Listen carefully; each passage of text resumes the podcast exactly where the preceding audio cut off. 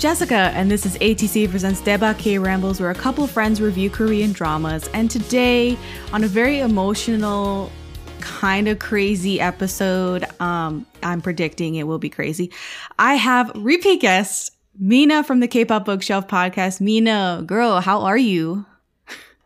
Good. How are you, Jess? You survived. I survived. I I guess we should tell everybody that there was a hurricane this week in Florida, and Hurricane Ian, and thankfully my family and I are doing great. Um, but Mina was basically in the know because we had this podcast episode scheduled right smack in the middle of the hurricane and we had to postpone. It was crazy. Mina, thank you so much for working with me on How this. dare you schedule this hurricane? No, no, I this? scheduled the hurricane and then I realized later that I had the podcast.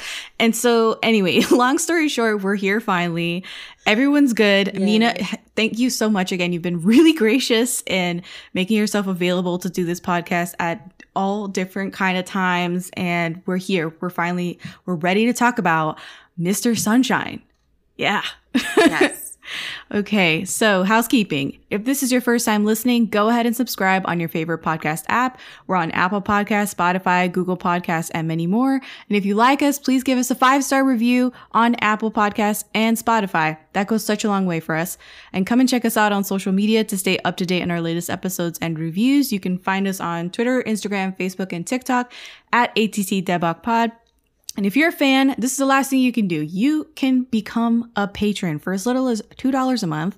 You can support the show and get exclusive content just for you. You can check out the page on patreon.com slash alwayscriticpod. And thank you to our patrons, Janet, Curtis, Robin, and Bale.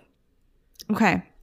I'm going to go ahead and read all of the my drama list synopsis and like who's behind the camera. All right, Mina. This is going to be a long one because this is kind of a big cast. Yeah. but feel sure. free to jump in with whatever you've seen the cast in before, or, you know, the directors have done some big things too. So we'll talk about it. All right. My drama list synopsis Mr. Sunshine centers on a young boy born into a house servant's family who travels to the United States during the 1871 Shinmiyangyo aka the U.S. expedition to Korea.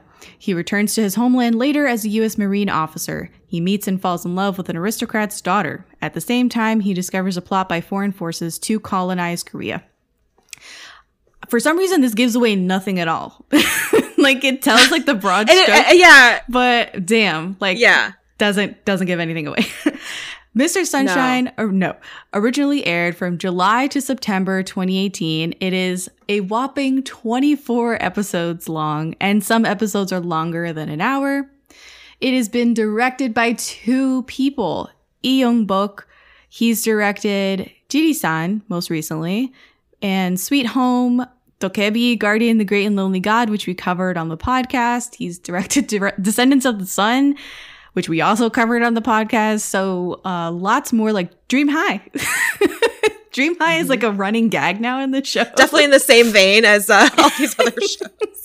yeah, no, it's like Jiri-san, Sweet Home, Guardian, Great and Lonely God, Descendants of the then Dream High, like way down from like Yeah. 2011. Like that doesn't fit, but okay.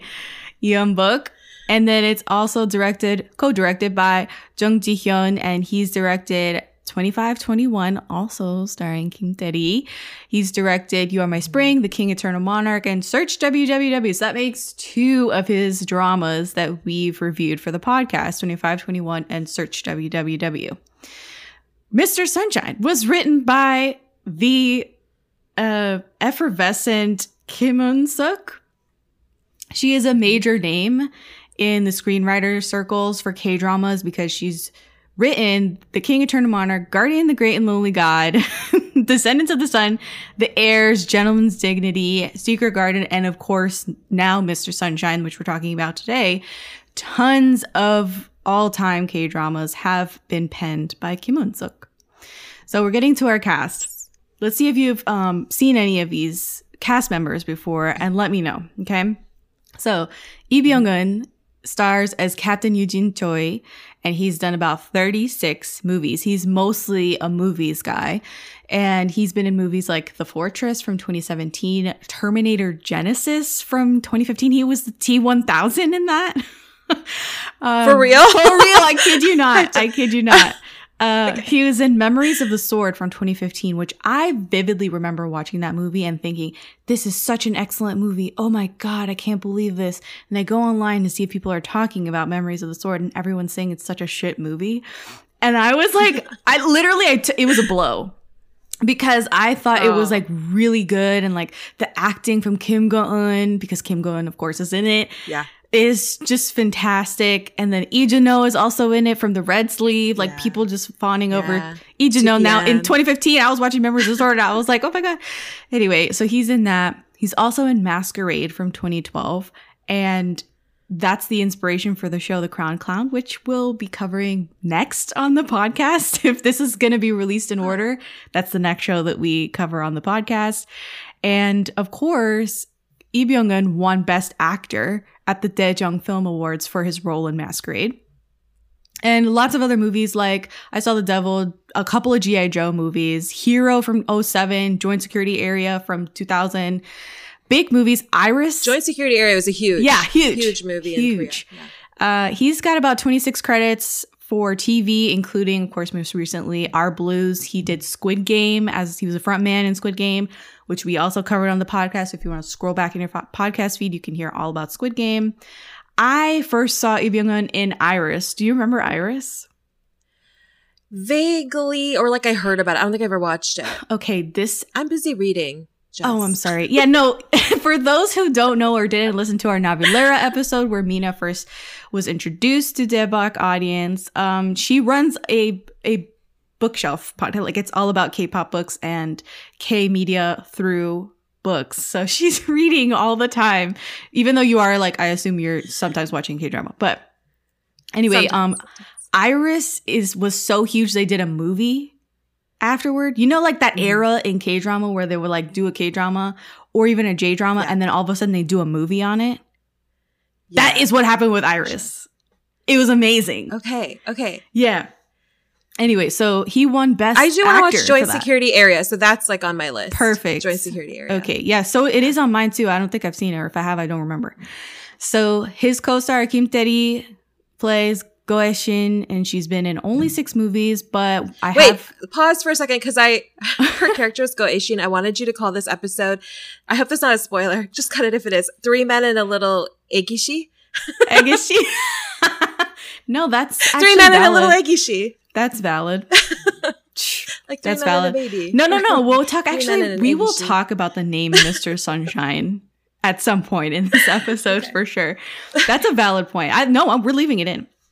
Okay, so she's been in Okay. six movies, including Alienoid, which I did a Patreon review for, Space Sweepers, Little Little Forest, The Handmaiden, which is a Park Chan-wook movie. She won Best New Actress at the Blue Dragon Film Awards in 2016. Big deal. Of course, everyone knows her from 2521, from 2022, and she won Best Actress and Most Popular Actress at the Baeksang Arts Awards. So proud that she actually did that because it's it's a big deal and she deserved it. We're gonna go really Did fast. you watch The Handmaiden? No. So look, I've said this a couple of times on the podcast. I'm scared of watching The Handmaiden. Why? So this is a genre. It's Can a I just say sub genre. she's so naked? yes. Sorry, I had to get that out of my system. She's super naked. It's a psychosexual lesbian thriller, and it's a period. right, right, piece. right, right. And that uh, Yeah. that combination, that like sub sub genre, complete like like I avoid it because it scares me sh- shitless. Like I like cannot deal with it. She's so good in it, and I don't like not saying you should watch it, but it it's just generally if you if you're not scared of it, Yeah, you should watch it because she's excellent. Yeah. people She's don't amazing. don't She's remember beautiful. that she's, She's in that. Completely naked. she's naked. Sorry. It's a psychosexual lesbian thriller. yeah, yeah. It's serious. And Ch- you know, Park Park Chan-wook directed Old Boy. yes, So like, seven. if you know, if you watch Old Boy, you can watch this, and you can like, I you know, know, I know. Like, you'll, you see what I'm saying? I see what you're saying, and it is spooky season, or this episode will air around spooky season, October. And I hope one day that I will bring myself to watch The Handmaiden because it's not like I don't want to watch it. I'm just afraid to watch it. Like, it, I think it's one of those where I'll just sit there afterward and just feel changed, feel Th- different. emphasis being psycho thriller. Like it's not like jump scares. No, it's like no, no, no. psychologically, That's why I said you know, psychosexual. and all that stuff. Yes, Yeah. I'm Yeah. telling you, I got a handle on it and I'm scared. Scared to go in that room. Okay. So We're bringing up the rear. Yoo Yeon-seok plays Goo Dong-mae, and he has been in a few movies like Royal Tailor, Beauty Inside, uh, Hwayi, a Monster Boy, Werewolf Boy. He's a villain in a Werewolf Boy, one of my favorite K movies of all time. Architecture 101, which is a big thing when it came out too.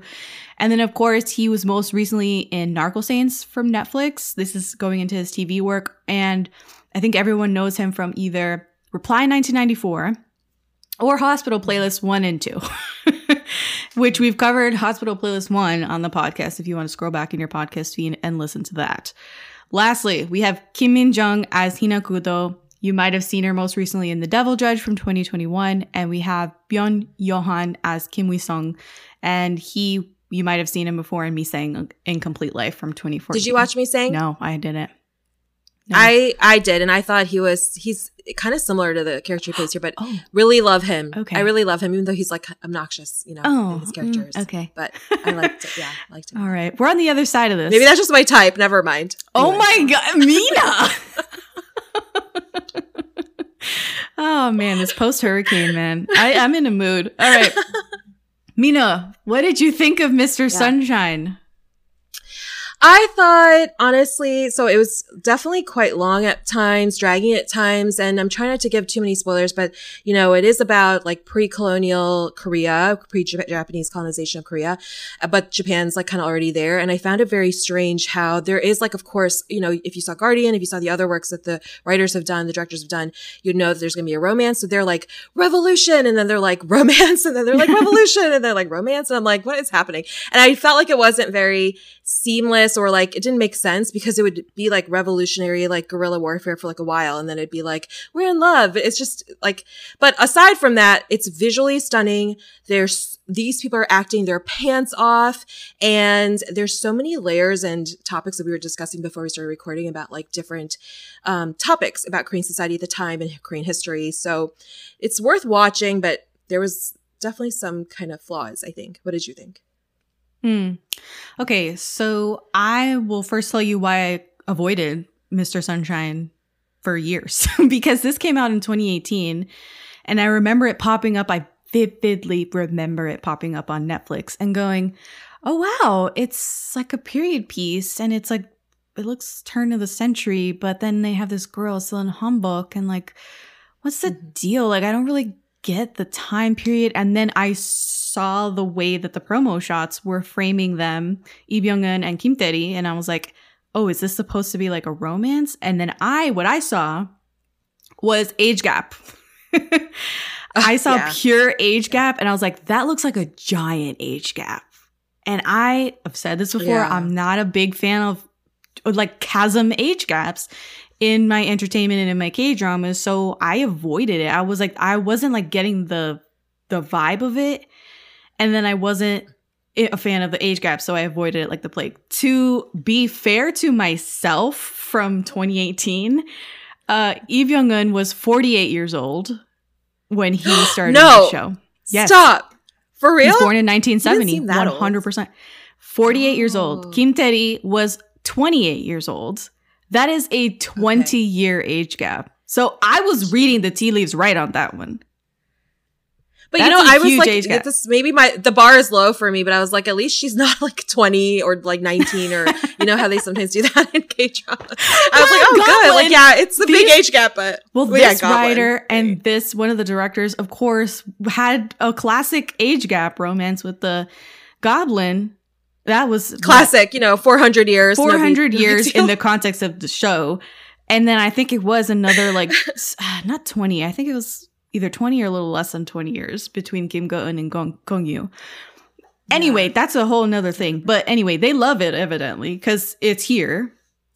Uh Goblin was 2016, Mr. Sunshine is 2018. So two years later, they're Part back of me thinks this is like a side note about the writer, but I feel like maybe they are kind of ascribing to like some purity concept of like these virginal, Oh. youthful, untouched, like sheltered, you know, ladies, and then these like kind of manly men, right? Mm. Because you're really manly by the time you're like 48 for sure, or 450 or however old Goblin was.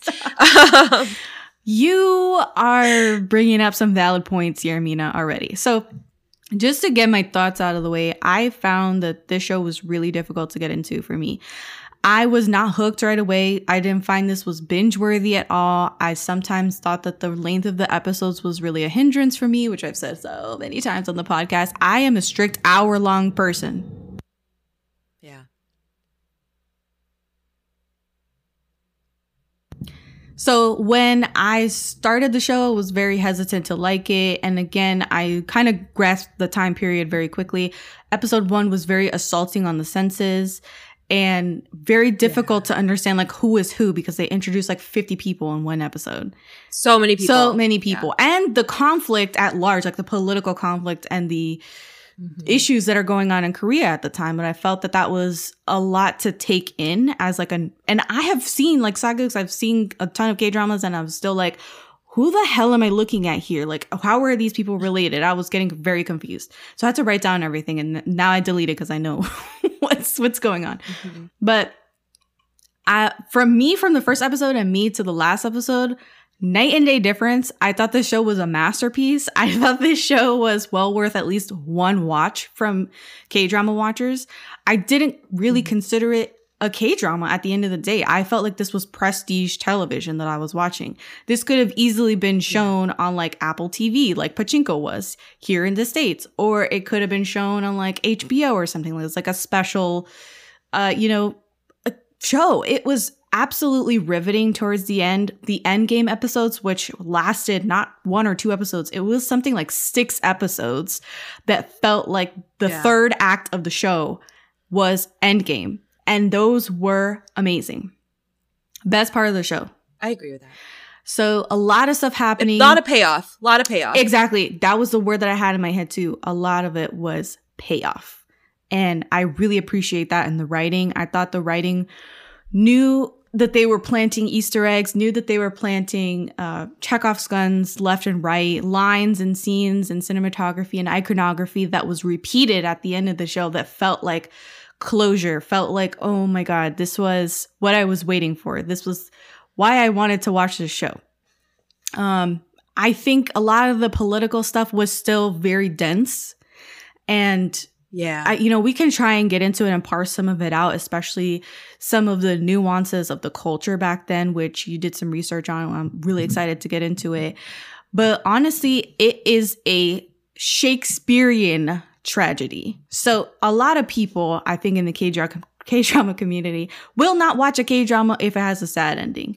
I'm sorry to say, right out the gate, Mr. Sunshine has only violence, only bloodshed, only sad things for you. And in fact, they warn you early on in the show. There is no hope that these characters are going to make it to the end unscathed, happy, alive, all these things. They're constantly like I mean, defining if you know Korean history.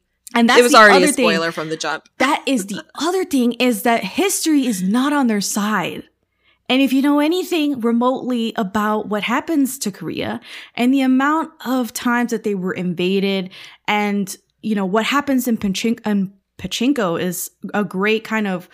Uh, teaser for what it leads up to the events in Pachinko, I guess I should say, and how it mm-hmm. informs identity going forward and further generations down the line. Um, and just tensions between Korea and Japan, Korea and China, Korea and the US, all these things really uh I don't want to say it was well done, but I guess it was at least interesting to watch, especially in the latter episodes. Um yeah. I oh, have a thought, but maybe I'll save it for after spoilers. Oh yeah. Okay. All right. after spoilers. like you said, cinematography 110% amazing. So much budget went into this. So many unbelievable. The details, the costumes, the giant, styling, the makeup, the yes, scenery.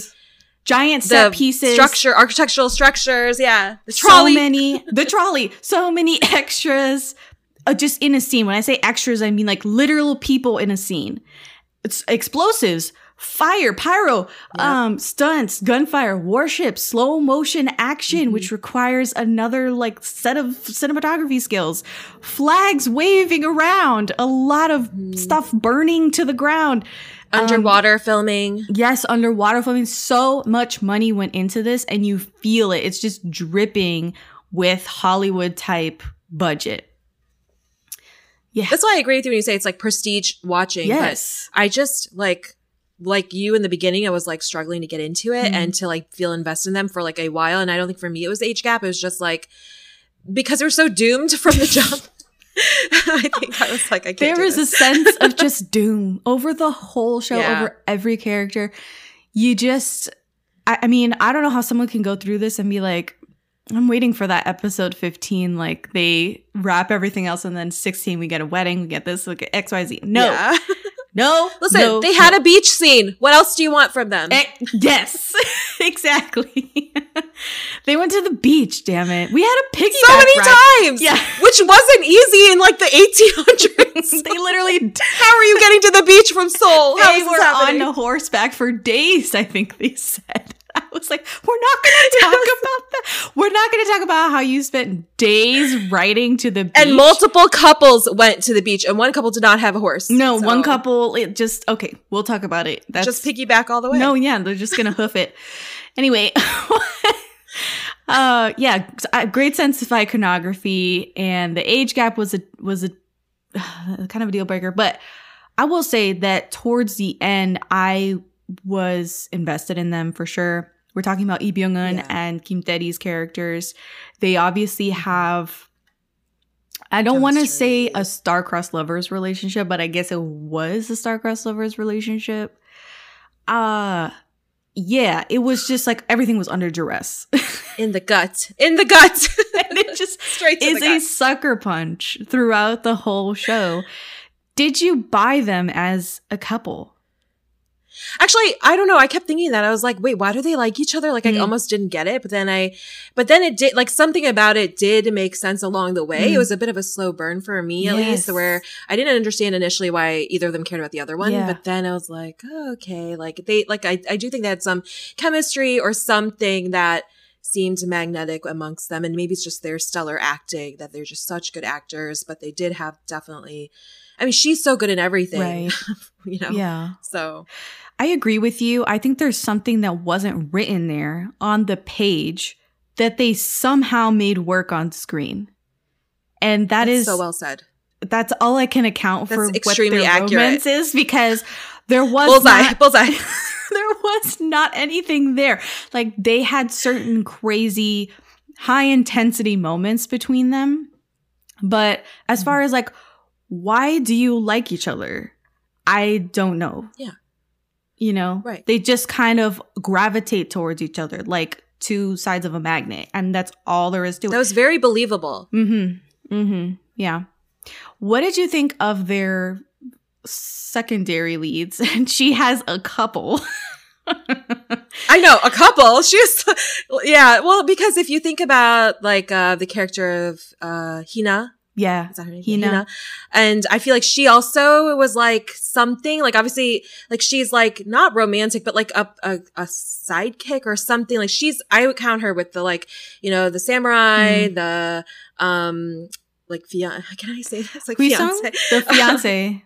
You could say yeah, that. he song. Whatever. He's okay. He sung, and then Eugene, and then you have the three of the three men, the little Egishi. Um, I was talking about, and then you have Hina, who, and then you also have her very faithful enslaved people, um, which is slightly romanticized, I feel like, but yeah. um, but yeah, they're her servants, and all of that was like her orbit of people, like the gunner and all Mm. that. That was her orbit, and she had so many good folks around her, and she was the pull and the draw of all these people in a way. Maybe less so for um, Hina, but somewhat. And um, and it was very, like I said, believable. Like it just seemed like you could sense why there's so much like loyalty towards her. Why is there so much interest in her? Why is everyone like rallying around her all the time? It was because sometimes you watch a drama where something's like that's supposed to be happening, and you're just like, why? Do, why can't you not like ditch that person, or like why are you still hung up on that person? But for Kim Tae-ri's acting or or portrayal of it was so just overall, you know, magnetic. Yeah.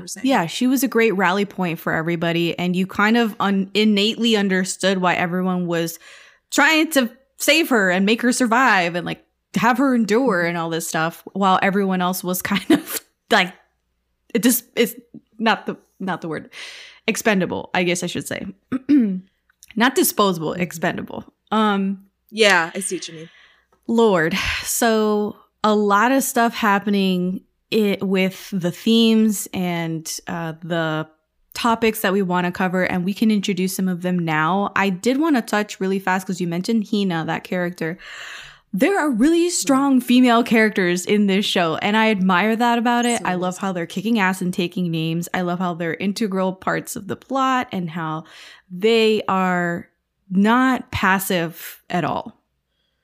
They're not passive observers. Yeah, I'm kind of sad the actress who played Hina didn't get any kind of award for this, as far as I know. I'm confused for this role, and she was, oh my god, she was amazing. Yeah. yeah.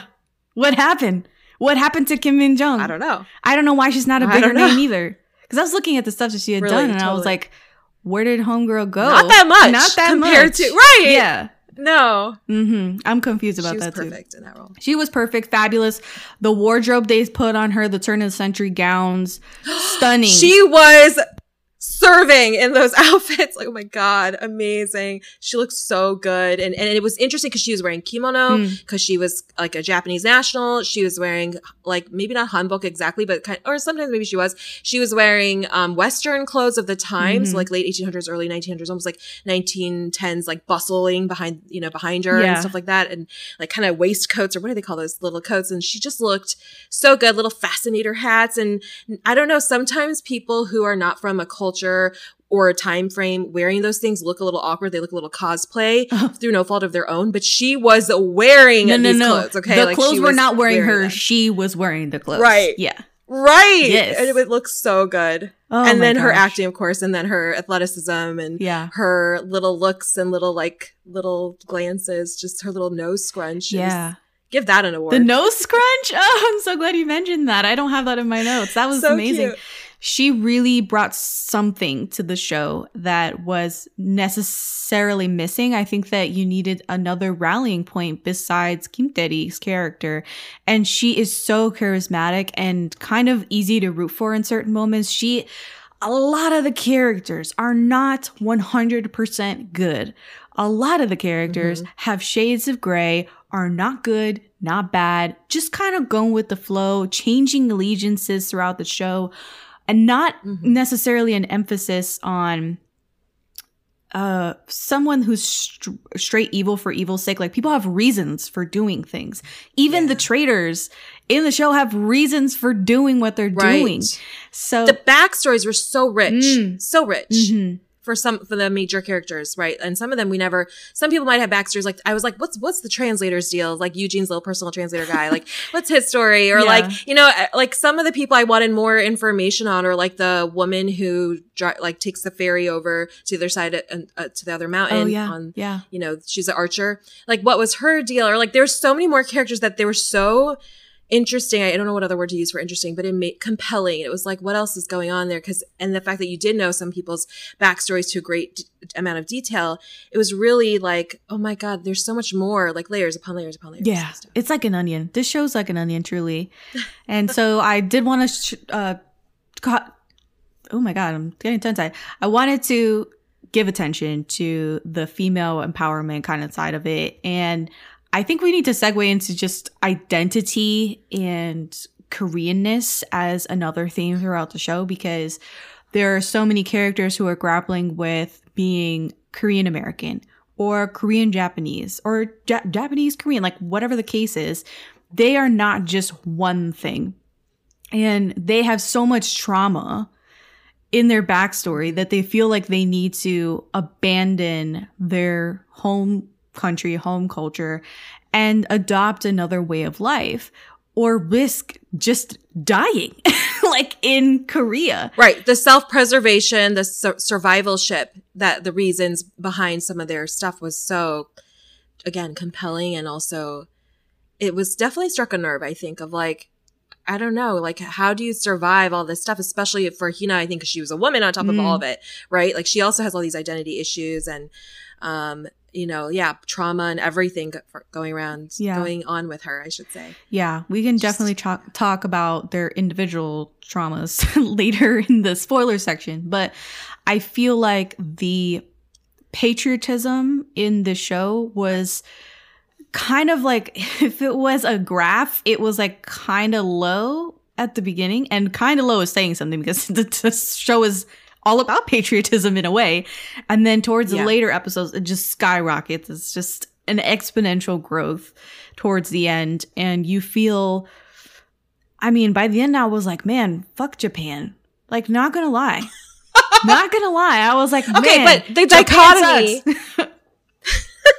Totally. Okay. So, well, not totally. Okay. The know dichotomy. what I mean, like, please let me into Japan again. I want to. I want to visit Japan again. Please don't. Uh, okay. No, but what I wanted to say though about this was the dichotomy between this intense amount of patriotism, nationalism. The whole show overall was very nationalistic towards Korea, which obviously makes sense. Yeah. And yeah, there's this sense of like these unjust Japanese powers, or sometimes American powers, or sometimes like whoever, Russia and Chinese, and everybody was all up in Korea's grill, Mhm. I guess. Mhm. Um, but what was interesting was like this dichotomy of this patriotism, nationalism, and the fact that some people don't have that, right? Like someone's country could quote unquote betray them and you kind of belong, you belong and you don't belong at the same time. That was like, I think a running theme for multiple characters. Yes. Of course, um, the main one being Eugene, but, um, multiple characters where it's like you belong, you don't belong. And, and then going back to survivorship and trying to assimilate sort of was like the fact that so many, um, characters are tr- trilingual, bilingual, um you know again like with hina wearing all she she can fit in into anything like a glove like as far as like identity i'm not even talking about the clothes in this point but Right. when she's a, a you know she's speaking french she's speaking english she's speaking japanese she's speaking korean Yes. like it like she just had it going on like in all different ways because she had to Mhm. and it was very interesting because even though it was so nationalistic and patriotic and all this stuff and really trying to stir up feelings for like, you know, Korea as a liberated country, it also had these moments where it's like, actually, some people are not that like thrilled about Korea. You know, some people are like, you know, Korea sucks. So Yeah. like, because of the stuff that they were going through and what, what justice or injustices they experienced. Right. It's interesting to see Korea portrayed in such a positive light as far as like nationalistic pride is soaring throughout the show.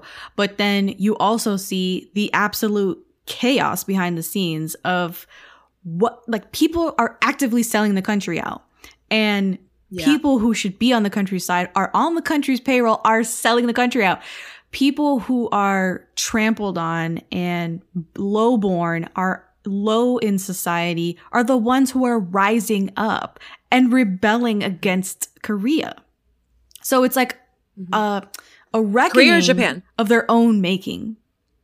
You know, Yeah. they've sown that Did seed. you mean rebelling against Korea or rebelling against Japan or both? No, no, rebelling against Korea. Because I totally mean to say, Okay. like, some characters, again, like trauma, have been just treated so poorly by Mhm. those in higher power in Korea that when they gain some semblance of power throughout the show, they come back with a vengeance. It's like karma for Korea as a whole. to have Mm-hmm. Right, no, you're right, their you're right. own citizens try and break it apart, Mhm. you know, which is very Yeah. intense. There's like some characters who's like, well, Korea's screwed anyway, so like, what's the point might as well be me Like that profits off of it. Yeah.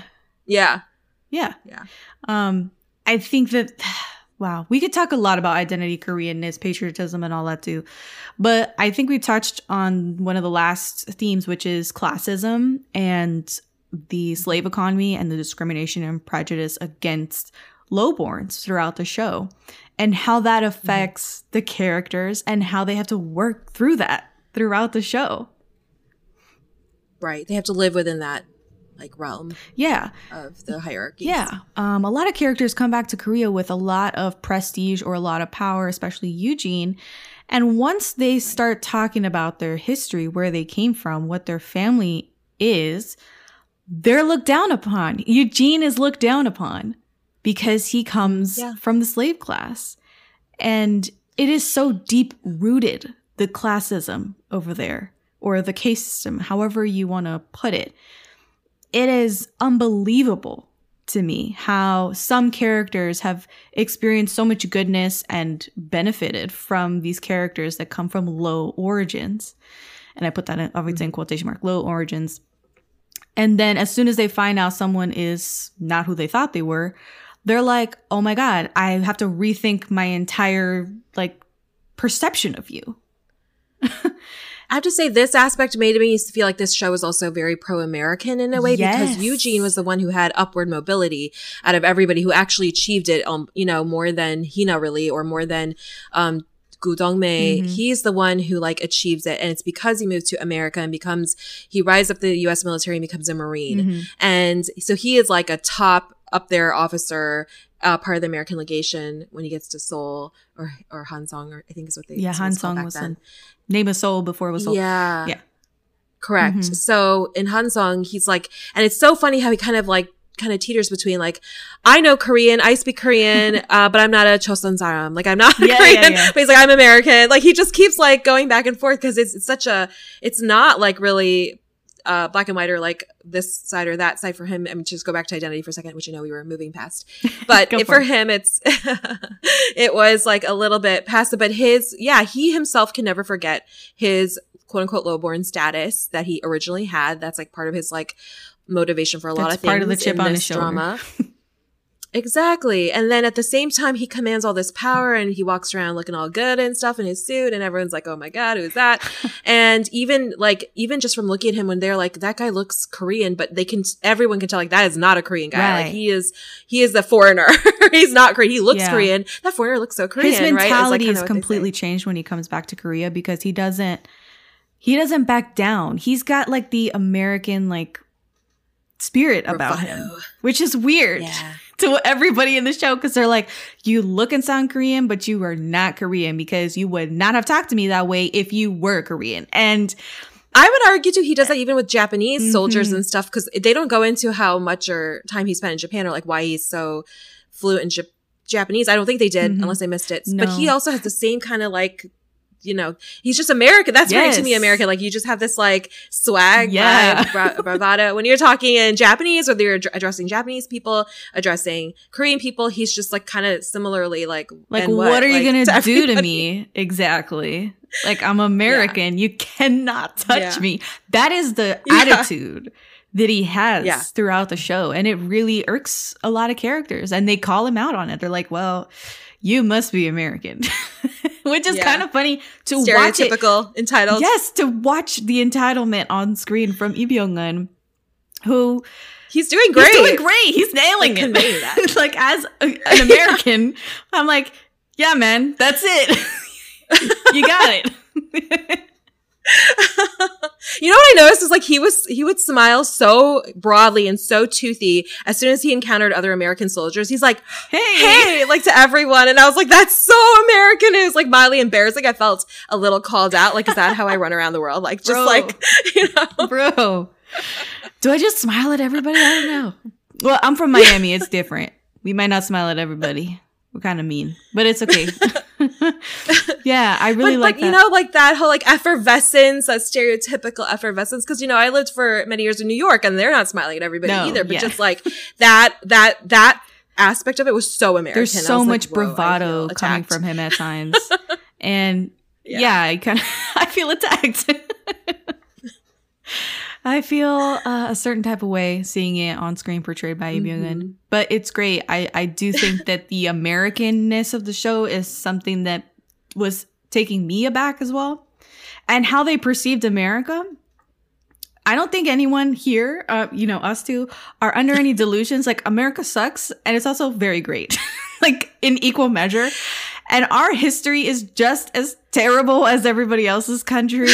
And at one point, like I can't remember which character says this, like you're you also believe in in imperialism because of Puerto Right. Rico, Guam, the Philippines, like it names all of these territories. Well, and just- even Korea, we we still to this day have huge military bases in Korea. So, right. Well, I mean, effectively, like, did we colonize it? Maybe not, but we are there. no, we're definitely there We for the there. war. Um, it's still ongoing, but anyway, Yep. because they need it Yes. evidently. Um, yeah, but oh, man, but then not every Korean person's thrilled about that, even to this day. yeah, you know I, I, mean? I So, totally get that. I totally get that. We yeah, have a foothold in so many different places that I don't think Americans even realize, and yeah, it's it is like that imperialism that I think it was a Japanese colonel that was talking about it. He was like, I am no different than you are. Like we're here to do the same thing essentially that you did in all these other places. yeah. Um, which is crazy. Like Mhm. to me, it's like, you know, pot calling the kettle black, you know? No no one is good in this show. Everyone is all kinds of shades of gray. Anyway, Yeah. I feel like we ventured a little bit into spoiler territory, so I Okay. think we can break for spoilers. What would you give this show out of five soju bottles? Okay, it's hard because it was so beautiful and stunning, but then sometimes I like wasn't feeling it, and then sometimes I wasn't feeling like I was so engrossed in like the political aspects, I didn't care about the romantic aspects. Yeah. Sometimes I was like, wait, what happened to the romance, you know, or whatever. So I would say three out of five sojus Oh, wow. Okay. because of that. Okay. but but like you said, like everything you said still stands. Like definitely worth watching. Yeah. So- When the show ended, I was like, oh my God, this is, I was riding a high, right? This is a five out of five show. Oh my God, it's so good. Now I'm sitting here talking about it and I'm kind of like taking a step back. I feel like it's probably a four out of five show, four out of five soju mm-hmm. bottles for me. Because again, so many positives, great production, amazing, stunning production. But is it my favorite story? Did I have a full grasp of everything that was going on? I feel like there were I was playing 20 chess games at the same time instead of one chess game. That's what it felt like to follow this Yeah. plot. Well, I was like, oh, I was here, we're here. Oh, this is the romance chess board. Oh, this is the secondary romance chess board. Like, oh, we're doing like all these things. And that is a little bit frustrating at the end of the day because what what did you like about the show? Was it everything? Was it just a couple of chess boards? Was it all the chess boards? So I feel like it's a four out of five. I think if you watch it one more time, because this was my second viewing, Mhm. you may like adjust a little bit or at least have a better focus on like what you did or didn't like about it. Because yeah, it was a lot to take in at once. It's so like hyper stimulating because you're like, what is Yes. happening? And then the second time you watch, you're like, oh yeah, like now I get it. And like it, for me at least, it, it made a lot more sense the second time. so. I bet. All right, we're gonna get into spoilers right after this.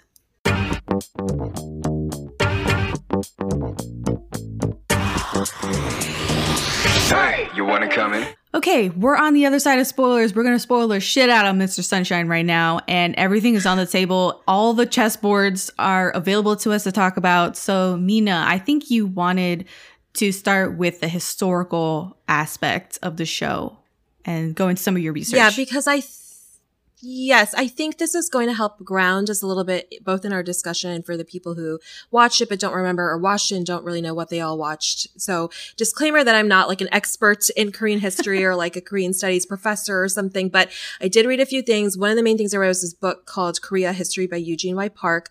That's where most of my information is from. And then I'll also send you some links that you can post yeah. for other articles and stuff if you guys are interested. So first what I wanted to talk about was just the class system we were talking about earlier. Hmm. So the aristocracy of the Chosun area era, I should say, was called the Yangban. So aristocracy was Yangban. So that's like Lady Ae-shin.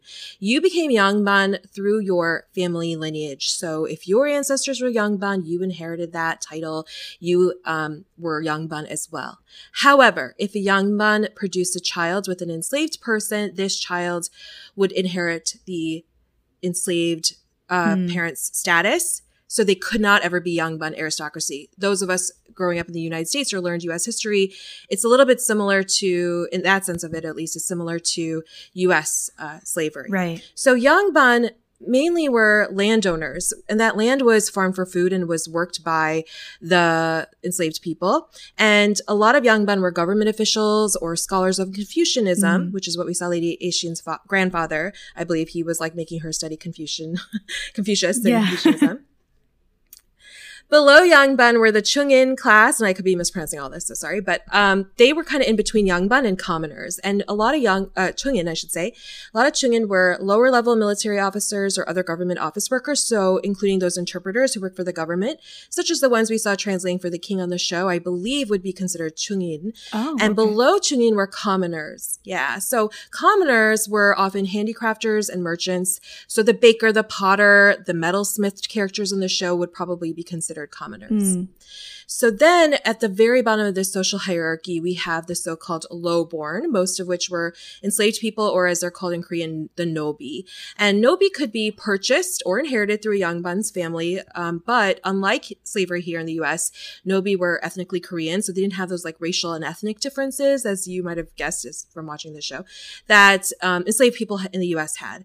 So it was not uncommon for um, it was not uncommon for Nobi to run away and and then just get wage paying jobs, um, or just try and make a living in other ways. And there were slave catchers who would have to go find them, paid for by the young Right. and I, I'm not going to get into like the details of like how slavery in Korea sort of ended. It took some time. It was a bit gradual. It wasn't like any emancipation like we had here in the US. Mm-hmm. But it basically what it boiled down to is a lot of like money stuff as with everything, you know, Right. um, having Nobi was cost costly. Having to pay catchers for them uh, was also very costly. And after a while, Right. it was just like, you know what, we may as well just hire wage workers to work our land. Right. So that was one thing I wanted to mention. Um, Yeah, it Okay, seems so like then- in the yeah. show it is on the I guess it's taking place just after this sort of grand emancipation of slaves in Korea and now those slave hunters and people that work for the Yangbans are able to leave, able to work for a wage for the same family or what have you. Yeah. But Yeah, because in 1894, I believe, is when they formally abolished. Okay, the see, and then a lot of but char- it's still Yes. A lot of characters were referencing like it's a new world. You know, there is no more Yangban and Nobi or, or But there kind of still was, and Yes. especially through like, for example, the butcher, um, butcher uh, discrimination. So the Goo Dong-mae was a butcher's son, Yeah. and we see in the beginning of the show when it's still like the late 1800s when Nobi were still a thing, the butchers are treated so badly, so poorly, um, really looked down upon, and that really continued into Japanese occupation, so into like the 30s, 1930s, Right. 1920s, and 30s. So that continued, and one kind of notable thing about Nobi who were more or less emancipated to a certain extent because it was like same with America too. Like people were emancipated, but then you still had people who were working on farms still and working as laborers still with really reduced wages. But um, in Korea, one thing I noticed that was interesting, different from the US, I think, was that they had this sort of freedom to kind of adopt a new identity. So a lot of people would take would who became emancipated or left the Nobi system, adopted surnames of aristocratic Yes, I've masters. this. So like Kim, Yeah. Lee, Park. That's yeah, why these everybody are royal, has like noble families. last names. Yeah. And they wanted to be associated with the Yangbans, these great noble families. And so they'd just be like, oh yeah, I'm a Choi. Oh yeah, I'm a Lee. yeah. Oh, Yeah. all, and they just during this time period, there was a lot of like people just taking last names for the first time because people didn't have last names. Only the Yangbans had last Right. names.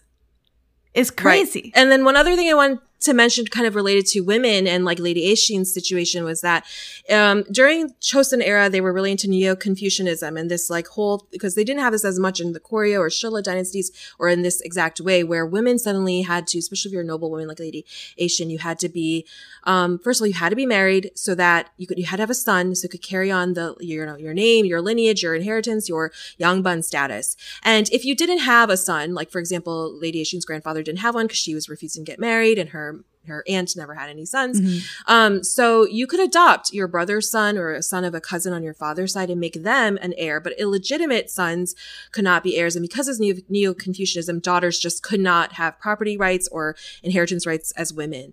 But they did have to cover their faces. So you see Lady Ae-shin traveling in her little palanquin. I don't know how to pronounce that properly. That little like I say you know, palanquin, thing, and then but I the- could be wrong. Palanquin, right. uh, yeah. And then that like head covering, it looks like, it looks like a skirt, looks like the skirt of a hanbok. It's called the sugechima, which is, which I could, might have pronounced wrong. Sugechima, suchima is skirt in Korean. It's like a skirt, but they actually, it's formatted, meaning they cut it a little bit shorter and stuff. So it's really for, as like a headdress, Yeah, if you will. yeah. And it looks a little like a, like a head covering. And so, so especially if you're a noble woman, you cannot be seen by men. And then also the top knot worn by men in the Chosun era in the beginning, but until they like move into this Western modernization, it had to do with Confucian filial piety. Yes. So it- you were prohibited from tampering with your body because that you got that body from your parents. Right. Need to like preserve it. It's as to such. honor your parents and that your parents gave you your hair and all this stuff so you can't cut it. And that becomes a major kind of player later in the the show when she gets her hair chopped that off. and also when she gets her hair chopped off and also the fact that as the korea's modernizing right they're starting to so the king which we see in the show king Kojong, he was someone who's trying to intro, like really cooperate with the west make korea more modern he introduced electricity which you see that sort of in the show Yeah. he as you see like he's a starts to adopt um kind of instead of his royal robes he's wearing like western clothes Yeah, after some point yeah. a lot of the guys start chopping off their top knots intentionally um, because they're sort of moving this direction some people really displeased pleased with King Kojong's trying to like, you know, make treaties with like different countries, especially like Germany, England, America. Mm. Um, he was trying really hard because a lot of those treaties were kind of imbalanced. And so Korea kind of had the underhand. Yeah. You know, they had more power, they had more things. The treaties he had with Japan, which I can't remember if he had made them or someone else made them, it was stuff like Japan could export as much rice as they wanted and never paid a tariff, never paid a tax. It sometimes led to things like rice shortages for Koreans. Yeah. And so they're like having to re-import back their own rice That's- that was exported to Japan. Like, Look, that is Stuff something that, that, was so. persisting for decades after this time period because I think we leave off in the show in like 1907 or 8 or something. And Right. Pachinko takes place decades later. And Yep. I mean, they're talking about like rice is only for the Japanese. White rice, Yes. the commoner people just don't eat rice. They eat barley rice, which is like a poor yes. type of rice. And they're eating that in this show too. They're like eating raw barley But- rice because they can't freaking create a fire because they'll be found out. So they're eating literally raw barley flat wheat or rice. And it's insane to see some of these things crop up in another prestige television show like Pachinko, which I keep bringing up Pachinko. It's because we did a deep dive on the podcast on Pachinko. So if you want to listen to that, go scroll back. But honestly, it is very interesting to hear all of the history that you just explained and i love that you went into the the kind of i think up not upheaval but like the changes that were happening during this time period and the type of environment that we're in like the classism and why is it so like such a thing it's because that was the thing back then you know it's like Yeah. you're doing a um a civil war movie you're gonna talk about like the north versus south you know what i'm saying Yes.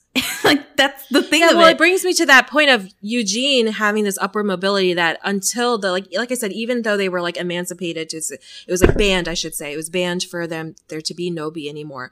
It wasn't like instantaneously, like we're all free. Like you It had to like overnight. figure out what you're gonna do. What's your new hustle? And like right, and some people stayed because it's like, well, this is familiar and this is what I know, so why should I leave? And like, or I'm you had a good family well, and, they never beat you and they never did Yeah. anything wrong so like you know, they just stayed yeah, yeah, things like that happened here in america with when slavery, slavery was ended as well. It was kind of like Mm-hmm. oh, you have to create a whole new life for yourself. Like what do you do? So i think it's very believable that Ae-shin lady Ae-shin still has like her uh maids and her servants. around her and they just are super loyal to her because they evidently worked for a very good family and he treated them well and he you know did really good things toward the end of the show which were groundbreaking. He was giving them property literally just giving them his property based on like seniority essentially. If you worked for me for 30 years you could have more property more of my property. If you worked for me for 20 years you get this plot of land. Like it was very interesting to see how he ended up kind of righting the wrongs of his class by just being good to his servants Well, this idea of like almost reparations comes up a lot Mm. because at first, like I was saying in the beginning, I feel like the servants' attitudes and like their just kind of like literal bowing and scraping to Lady Ae-shin was a little irking, irksome to me because I was like, what is this? Like, this is so Yes, annoying. I But then agree. Eugene basically calls her out as like, hey, just like I was Nobi, like when he finally confesses that he was one, um, when he originally was, he was originally quote unquote lowborn. And he's like, you know, your servants, your homegirl and your homeboy, they're those people's names I forget, but they they are they can't do the things that I couldn't do when I was Nobi. You know, they are and then she's having this like realization moment. I think in Hee-sung, her fiance, when he is like realizing like, oh my God, my family screwed over Eugene's family, um, killed his parents, and he's starting to like try and make also I think very much feel like reparations. Like he finds the guy who got beat because his watch was broken and he's like, you know, doing all these things. And so these people are having these these nobility people are having these enlightenment moments, which I it- like I said, that's like what part of the payoff thing where you're like, yeah, like you want to see that. yeah But it's also like so interesting that they are showing this because it does, it's even as nationalistic as this. It's like, hey, we were having our own problems too. Like we weren't perfect before the Japanese showed up and then they ruined everything. And now, you know, like no, it wasn't like that, the which case is, I think, yeah. the narrative some dramas maybe show or some, some depictions of stuff show. But Uh huh. Right. yeah, I think I was- I there really. was this oh, go for it. No, I was just going to finish by, just by saying like this, the fact that people were having these epiphanies in the show, the characters of like, oh my gosh, like I contributed to this terrible system of oppression and we're trying to free and liberate Korea, but like we have oppression in Korea Mhm. j- anyway, you know, for Right. whole classes of people Right. was, was definitely like part of that payoff. Like, Yeah. Yeah, I love when he confronts her and finally says what his origins are, and she's stunned into silence.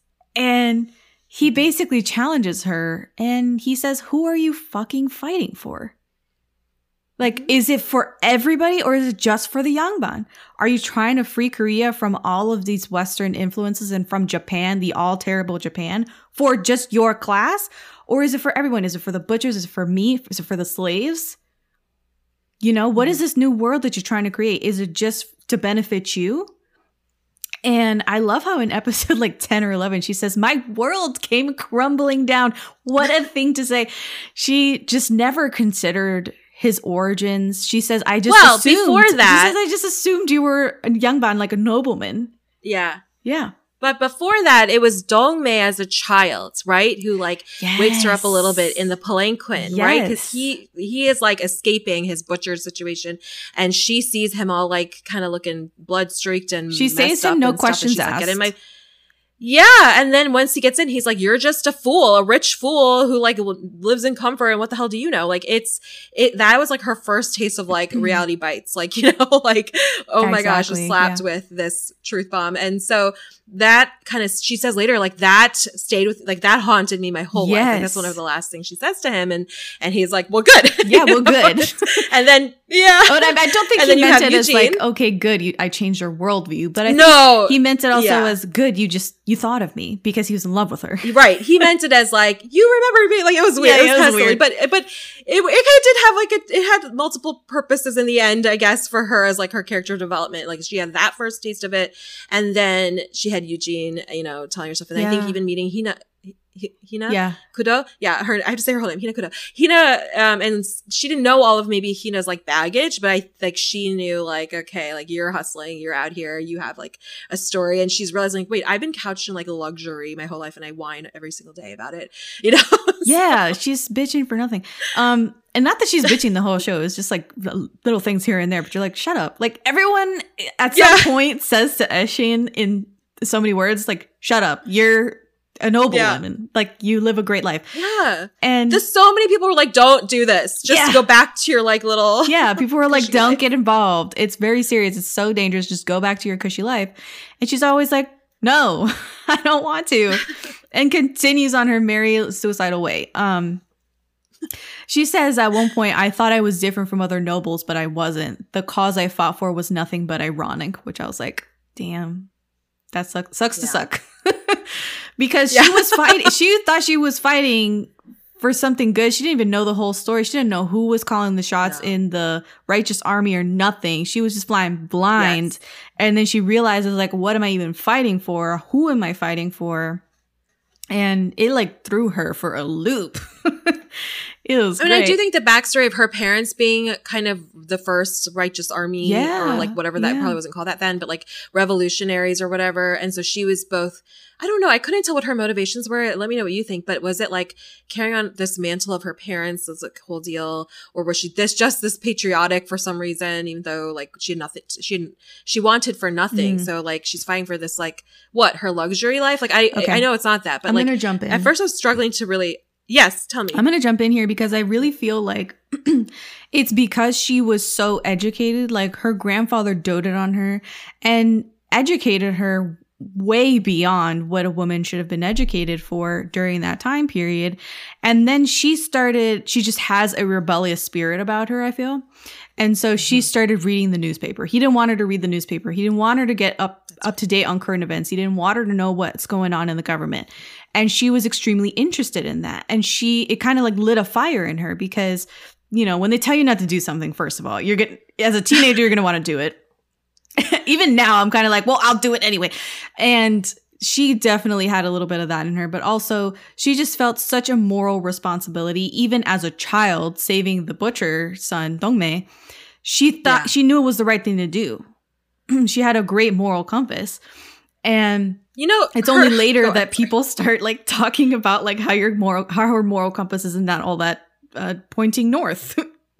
so yeah. Well, that's why I found so ironic was she was so like, you know, on her high horse about like, you know, I'm not like the other nobles, but then she's like, bring my palanquin. Yeah, no, no, no. And then she's You like, know? uh, she's like, like bring that letter to me or whatever. Like she's doing all that like nobility Yeah, stuff. she's very like, haughty. Like, yeah, super snobby. yeah, snobby. And she was even the fact that she was willing to marry Hee-sung to like I know for her it was a bit hypothetical because he was away for so long. He was very conveniently just like not showing up. right. Um, to marry her, and he was, but she was still, she at no point was she like, I'm not marrying that guy until like he showed up in her face and was like, oh crap, I'm like, not marrying no. this guy. But until then, she's just like, yeah. Then until she's like, yeah, okay, okay, I'll marry him, whatever. And then uh, like I found that interesting that she didn't fight that earlier, but maybe that's me just splitting hairs and being nitpicky about this. You're right. I, I agree with that. That she seemed to be okay with marrying Hee-sung when she was like 10 years ago, I guess when she was 20 or maybe Yeah. 19 years old. Or like, yeah, yeah. She was like 19 and that's when they got engaged and then he like fucked off to Japan.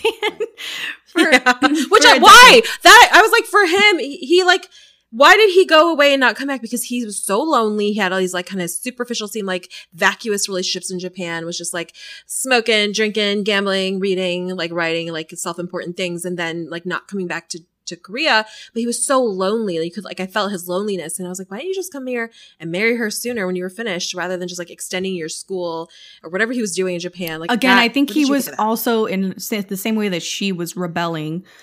He was rebelling against his own family, which he felt like was such a burden. His family was such a burden on him. Everything they did cost something, someone else, their livelihood or their lives. And so I feel like he truly felt burdened by the responsibilities of the family and somehow innately knew that everybody in his family was doing something wrong or had wronged others.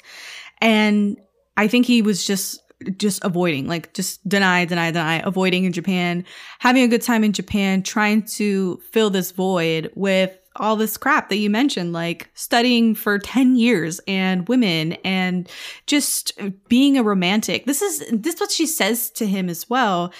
Uh Kim Tae-ri's character says to Lee like, oh, we're living in the romantic era. So people tell me we're living in the romantic era.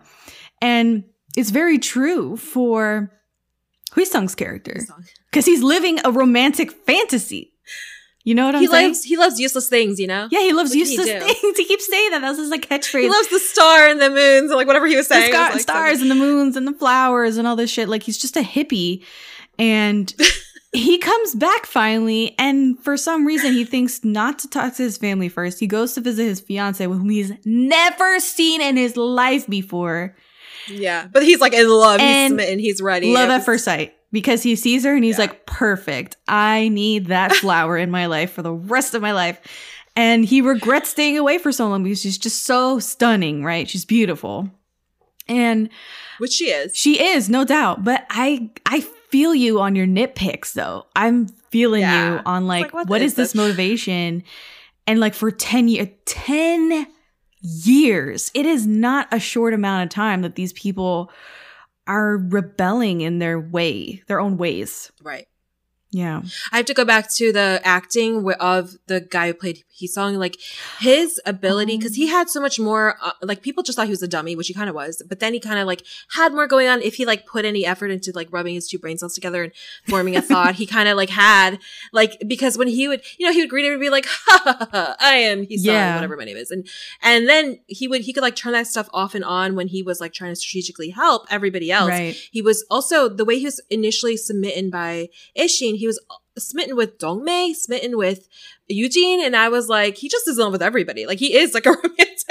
he he wanted, he was ready to be their friends. He's ready to throw down as much as he could. He loved Hina, like he loved everybody, and he's like, this is my crew. And I he kind of made them. The interesting thing is he made them the glue, kind of, or he was the glue to make them like a crew. Because Mm. otherwise, like Hina did have her pull, and then Ae-shin had her pull, but otherwise, like the real glue, I think, to my opinion anyway, was Hee-sung's character. And I think Mhm. the acting was so good where he seemed both like like tacky, vacuous, kind of like a, a playboy who just like you want to dismiss. But then he's like, no, I'm actually I'm really lonely and I'm really hurt and I have all these like deep emotions that is a little hard for him to like express, pinpoint, and say, but he has them. And the way like his character develops was also of course well written, but his acting I thought was again, he this guy just might be my type and his like you know, but I liked his his whole deal. Um, yeah, like he's like this was t- good. a stereotypical pretty boy from a rich family And in K drama, like these guys, you you end up rooting for them because they're so charming and they have everything going for them. And he, like by all accounts, he should have ended up with Ae-shin's character because he's formatted in K drama land like. But he like, sacrificed her. That's like part of his reparations like thing he was on. was- He's like, you know what? I'll Yes. give that up. I don't understand. Like obviously, I can understand him giving her up because she didn't love him. Right. and he's somehow very honorable and was like, "Yeah, it's I'm not going to marry someone who doesn't want me." Cool. Yeah. But then it also t- veered into that reparations thing where he was like, "Well, if she loves Lee Byung-hun's character, if he lo- if she loves Eugene, and my family has done everything wrong to Eugene and taken everything from him, like how am I going to take her from him?" Right. So I feel kind of conflicted about like why he let her go. Cause I don't necessarily want it to be a reparations thing. I want him to be just like a, a good man. I know at one point he says to Eugene himself when Eugene's like, "Oh, you did this," or he said something about like, "Oh, you let her go" or whatever. Like you're not following her around. He's like, "Not because of you."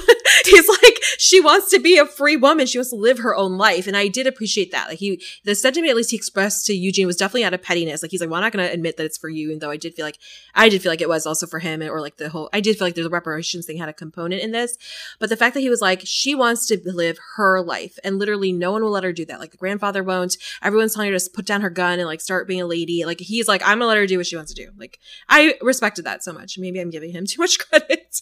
the bar is low. yeah. Uh, look, we could talk about the patriarchy for a second because her life Okay. is basically in revolt of the patriarchy.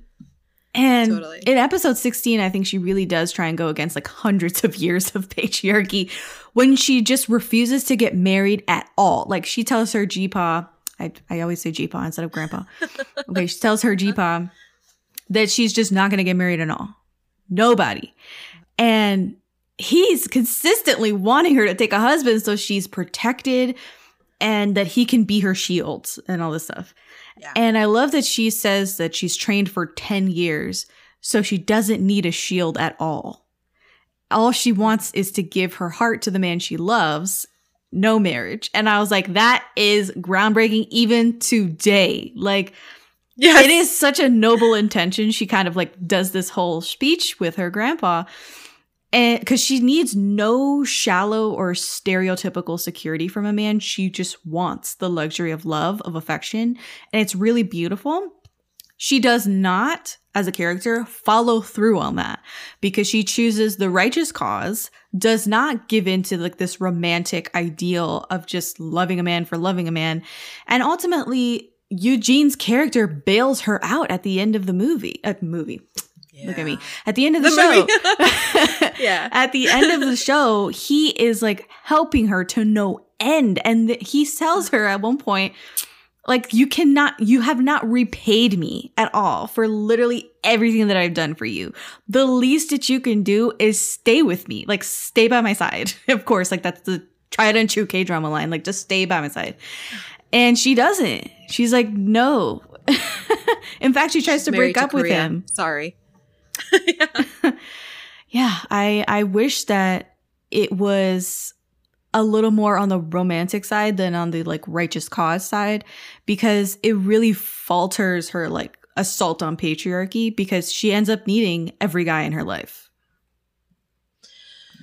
in the K drama fanfic version of this show for me, I want to feel like it was Hina Kudo, meeting Hina Kudo somewhat made her at least uh, say these things about like wanting to like not ever marry anyone and to Mm. and to like, you know, F the patriarchy and all this kind of stuff because Hina was married, played every dude like a fiddle, you know, Yeah, like she's so she, manipulative. Like used her yeah, she used her feminine wiles for like as a as truly a weapon, and like she maintained this like hee hee, I'm like a beautiful, like I'm like a the owner of this hotel, and she had all this like autonomy. And I again in this like fanfic version of this in my mind, I want to say she was inspired by her or something about meeting her changed something for her.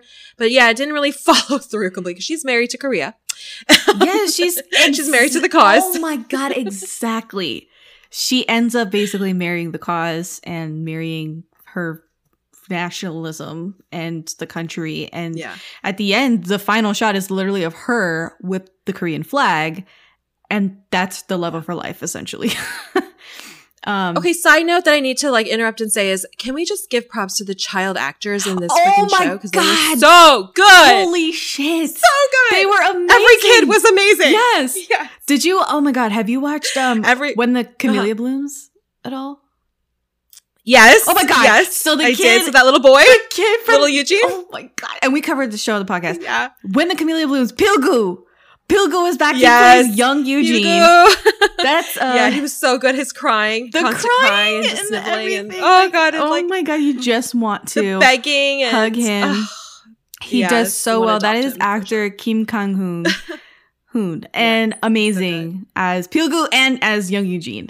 yeah, he's great. I haven't watched. Isn't he in Racket Boys or something? But I haven't watched that yet. Oh, yet. maybe. I don't know. I think haven't watched. Racket Boys He's like an adolescent now. yeah. Um. Yeah, I think he's in that. But anyway, he is great as a child actor. So I'm sure he'll be. We'll keep seeing him in the future. Absolutely. so. Oh my god! But speaking of cameos, um, the Descendants of the Sun second couple are Kim Tae-ri's parents. Like that in that extended flashback sequence in episode one. Oh yeah, Jingu and um, what's her face?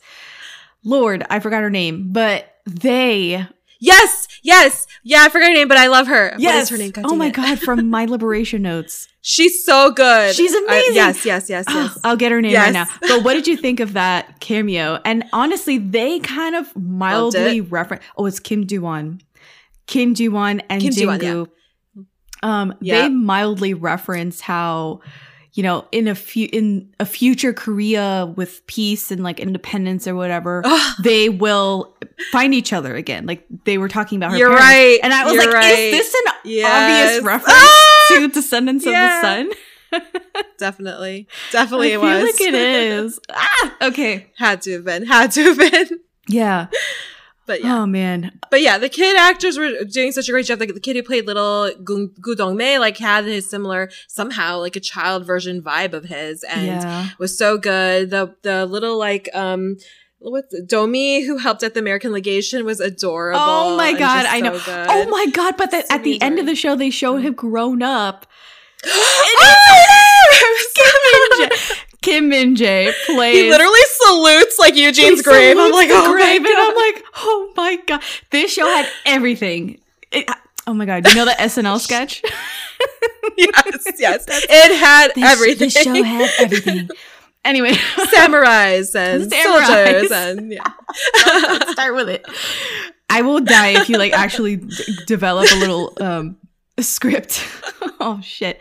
Anyway, that was I need more awesome. He's from Dali and Cocky Prince, I believe. And yeah, he plays the little errand boy all grown up at the very end of the, the final scene of the Yes. movie.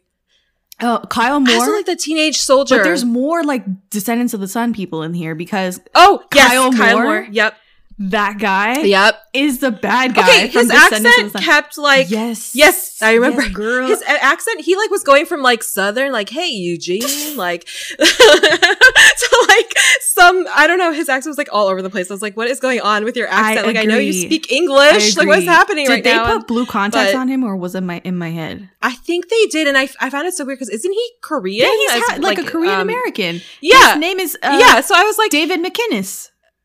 David McInnis. yes, and- uh, but they were trying to play it off like he was just a like Caucasian American man. Yeah, like, and I was like, there, no one's When talking are we gonna talk about, his Koreanness? Oh, never. Never. I have to. Because he's not Korean. His character's not Korean. His character's not Korean, but he is half. Oh God, here it is. He is in real life, and then I think I think you're right about the contact thing, which were really throwing me off. Like I was very confused every, at first when he first like kept coming on screen. And his accent was all over the place. I was like, "Where in America are you supposed to Yeah, be?" he's American, but he obviously is in the entertainment industry in Korea. Mm-hmm. Wikipedia says since 1999 he's been working in Korea. yeah, But yeah, he's American. I I knew that. and obviously Yeah. Korean. Like I think for this character though, he was trying to. He's like, sometimes I'm from South Carolina, Eugene, and then sometimes I'm well, like, okay, so this I don't actor know, British or something. David McKinnis is from Wisconsin. Green Bay, Wisconsin. And I think we talked about this on the Descendants of the Sun episode too, because um he he's from Wisconsin. And Okay, I just well, think that That's not what his accent said. the accent was a little shaky. Because sometimes he sounded mid-Atlantic. Sometimes he sounded like he like had just Yeah, come from London there was or a something. mid-Atlantic it was like accent very too. weird. or a transatlantic Yes, accent because yes. sometimes he was like he had that Yeah, like what it- sing-songy thing going on too, and I was like, that's weird. Mhm. Um, we are on the same page. But David McKinnon, I, did you think that he was going to be the bad guy at the end? I thought I did think he was going to either do something inadvert- inadvertently or like intentionally to screw things up. but he yes, I thought that so. he was like a spy or something and leaking information to the Japanese Yeah. that he was a traitor at some point. Never happened. right. Purely good guy. Never happened. I was surprised. yeah. so surprised. Um, I I wanted to talk real quick about the Junyoung, the military academy officer who is like ready to go to war today for Korea, ready Oh. to kill Japan today. yeah, like yeah, yeah. because his he's also a younger actor, not a child one maybe, but like his development too was and his acting the last couple episodes where he's like on the train with them and oh yeah. Oh, he's oh, yeah, like- absolutely. you know, he was so good. And I don't know what else he's in, but he is super good. So props to that guy. I just wanted to shout him out because, um, also looking at his Asian wiki profile, like he, ha- he is 30 now and has like, beautiful hair. So good for him. Wait, he's 30 and what? What was the last bit? beautiful haired, beautiful haired. Beautiful haired. Look him up on Asian wiki. Well, his name his is Jang Dongyun. Jang Dong. oh, I hear, I see him. I see him. Okay. And Oh, so look I at his see Asian wiki profile now. You're killing me with the hair. I'm so sorry. I'm purely shallow, and any kind of beauty I will have to like Okay, like, well, talking about beauty. I talked about Okay, no, but no. Now you you hit a nerve here because you're talking about beautiful people and beautiful hair and shit, and like Yoo Yeon-seok as Goo Dong-mae. Yeah, oh my What the hell Oh my was god! that? Oh my god! Okay, I only saw I only saw Reply 1984 where he played like the dorkiest baseball player on the Oh planet, my and he god, I know. Yeah, he was in this, Reply and I was like, 1994. 94 is uh, to me that's not the best uh reply. no, the worst of the It's replies, like the worst one. the worst reply. But I watched the whole thing partially because of him, because I was like, well, he's fun. he was putting off waves of just sexy in this show. yeah, and I, could know. not deal with it. I was like, I love Lee Byung-hun like as much as the next person, but like, Yeah. who is the real lead here? It's Goodung. Yes. One hundred He was acting his ass off. His cl- same, he had this thing with the clothes going on. Same to like the girl who played Hina Kudo. He just was those samurai robes he was wearing. I mean, it got like kind of annoying to be like blood splattered for him all the time, but he just his his like smirking, his like just strutting around The and his like just oh, The vibe. so good, yeah. so good. oh my god. That I could- questionable facial hair, all of it. the was great. All of it was facial hair. Um, I. I think those were like the things they put on him every morning. I'm pretty sure. I don't think he grew that. well, the thing is, I'm I not- was looking closely. It's like the bottom half under his chin, all of that was real, and then just the stash okay. was fake. Oh. I thought I saw him talk about it at some point. And I do remember he said at least somewhere, maybe it was the stash that he was talking about, like having to get them like individually hair, individual hairs placed on him at, before every shoot. And it took like hundred years for him to like get into that like just visual mode. oh my So, god. Well, I oh, because okay. the hair, you know, was like I think a wig. yeah, and- yeah, the hair was definitely a wig. They, yeah, yeah. they didn't have him looking ratchet out in the streets. Um, but yo, No. so look, episode five, I think it is. They're picking up shit off the floor in some, I don't know, like a shop or something, and Mhm. he, uh, her pink skirts brushes over his hand. Yes. I lost it. Like I lost it. It was so beautifully shot, beautiful and Yes. sensual, and it had like the vibe Ugh. of like a hand shot in a period piece drama, like a la Mr. Darcy Mhm. and Pride and Prejudice. Like it had Yeah, that yeah, like vibe. I was like, this is for the ladies in the house. You know what I'm saying? Yeah. This is not for the guys. The guys don't understand this. It's for the la- Yeah. the women. And I mean, and then he grabs her skirt. Her as well. reaction to her like, Yeah, because she's like, oh my oh. god, like, you know, oh my Unhand god, me. It was like- under my skirt right now, like 45 feet away from my body, but still scandalous. scandal, scandalous. And he keeps saying like he's not doing anything, even though he's clearly like clutching Yeah. her skirt, and he won't let the skirt go. Yeah. And I just have it. I have Oh, didn't it notes. like cut his hand or something? oh no, I. I don't think it cut his hand. Like leaves like a that. paper cut on his hand. I thought. Oh man, Anyway. but he was like, I mean, in my notes I have what is going on? What does this mean? and the closing, because these three dudes are after her. yeah, Yeah. they're after her. He would like have these moments with her I just oh, I, I couldn't deal with that one moment in episode five. And the closing shot of that episode was them inside the building. It's like a freeze frame image of them, and it's almost like they're not moving at all because it's in slow motion. The rain is falling in slow motion. It was absolutely beautiful, mm-hmm. gorgeous.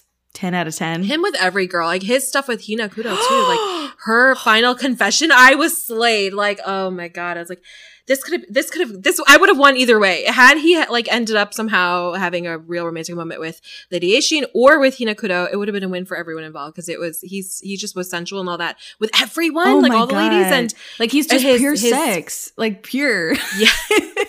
in the vein sex. the, the woman with mutism that he had as like his sidekick almost. Oh my like, god, yeah, he was like living woman. with the That- shaman girl who like was Yes. just doing uh, tarot cards. Oh, time. when he would walk in on Hina Kudo's bath. Sorry, now my hit brain is like flashing images of the show. like every minute I was having a cow over over Yoon Suk. oh man, yeah. So, uh, yo, in episode ten or eleven, I can't remember which one it is.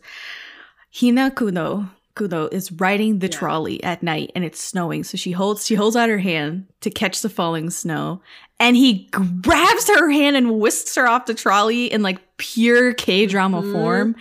And just the visuals were stunning. They're left standing like super close to one another and then she pulls a, she pulls a gun on him and she says be careful when you take a lady's hand we don't always carry rainbows and sunshine and i was like Uh-huh, that's bitch like i was like dying That's my girl. oh my god yeah. Yeah. that was a talk about slow burn because that secondary romance if you can even call Yeah. it that was Yeah. pure vibes if you thought the main Yes. romance was vibes the secondary thing Yes. with Dong-mae and Because Hina- they were more of a kindred spirit, I feel like, because they'd gone through the same kinds of shit. Like, you know, like, yeah.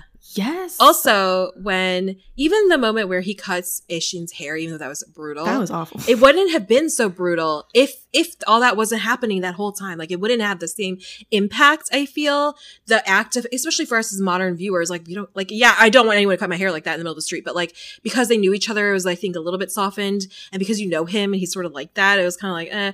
But then like I think like the build up of like just all the the tenseness around them all the time, the tension around them all the time, and then he like whips out his sword and cuts her hair was extra shocking because of that. Mm. So I think he just did it. Like, it had everyone acting their pants off in the show, and that was great slash horrible. You know what I mean? Like Mhm. when he did that, hmm Yeah.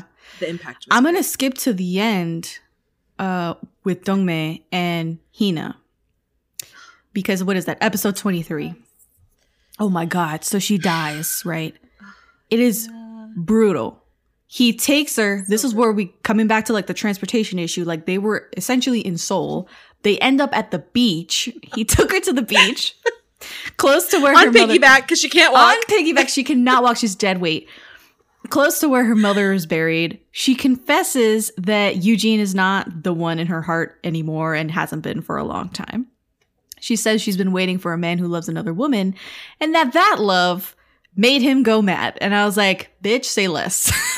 she says the area, this, like the beach, would be beautiful in snow, told him to come visit her when it snows. And that, of course, they flash back to that moment that I just talked about when he grabs her off of the trolley in the snow and they're just like frozen in time. And, ah, then she tells him, like, you know, don't come Yeah. right away, live a little longer. It's awful. They had such a wonderful, unfulfilled love. And ultimately, she died a patriot, something that she was kind of wrestling with the whole show. Hmm You know, what her identity What was. did you think of when the bathtub scene where she gets out of the bath and she's covered in scars? I mean, her backstory of like getting married off by your dickhead dad Yeah. to some like douchebag probably who's like you're like Old. his second. I think he was something, and then old. He dies. Yeah, super super old.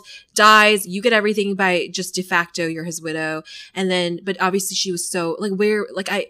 She was so upset and hurt that her dad did this to her. She's always missing her mother, and I really want to know more about like why she missed her mother so much, like other than obvious reasons, you know, like what happened to her mother, or like whatever her mother might have endured as the wife of her crazy father, and Fucking then Iwanik. like the s- yeah Iwanik, and then the scars all over Yeah. her her like her ability to be like i speak japanese i speak french i speak english i speak korean you know like all of that, like all that survival stuff. Like, what was she doing in Japan? Like, I mean, not Japan. What was she doing in, with the fencing in France? And was it just that guy? And like sussing out who's a spy and just having this like one eye on everything at her hotel, like knowing all the shady business, but acting like she didn't, acting so innocent. Like, she had so much going on. And then even that's why I feel like she's really more kindred spirits with, um, with Dong-mae because he Yeah, also yeah. went through God knows what in Japan. Mhm. And then, you know, like we know his childhood and then we skip all of his whole life in Japan and now he's in Korea strutting around. But we miss so many, there's so many gaps for both of them. But they've both been, they're like kindred and they know like each I absolutely feel the same yet way that they're soulmates. Yes. Yeah. And he's so distracted by Aishi and it's like so dumb. But, oh my but god! she's By also end, just, she herself was also. So that's the thing is like by the end, when Dongman dies, I'm fully expecting him to have visions of Hina as he's pa- passing on. I No! thought the same thing. He doesn't. He has visions of Ae-shin again. And I'm like, oh my god, to the end. He never like Yeah. Why not though? Because I get like you, she saved your life, and that was like your pivotal moment in your life slash childhood, and like this, this, and maybe it's like hope for him. This nobility didn't treat him like absolute shit, so like he's like, oh my god, I love Right. you. But it was, Yeah, I it totally was sort feel of like baffling by the end. it's baffling by the end and he did just imprint on Ae-shin, essentially. There was no like Yeah. nobody else. Brutal. Even though he's very affected when Hina dies, it's not what I thought when he No.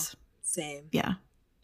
Also, what about the betrayal from the lady, the shaman lady with the mutism? Mutism, like her betrayal of him by selling him out. That's saying like Lady Aishi was Ah, in Japan. Did you, I don't know if you remember that. So I Lady do. Aishi goes to Japan to carry out her mission, and then she sends a telegram because she just doesn't want Gu- Goo Dong-mae to die, saving her, which he obviously was like prepared to do.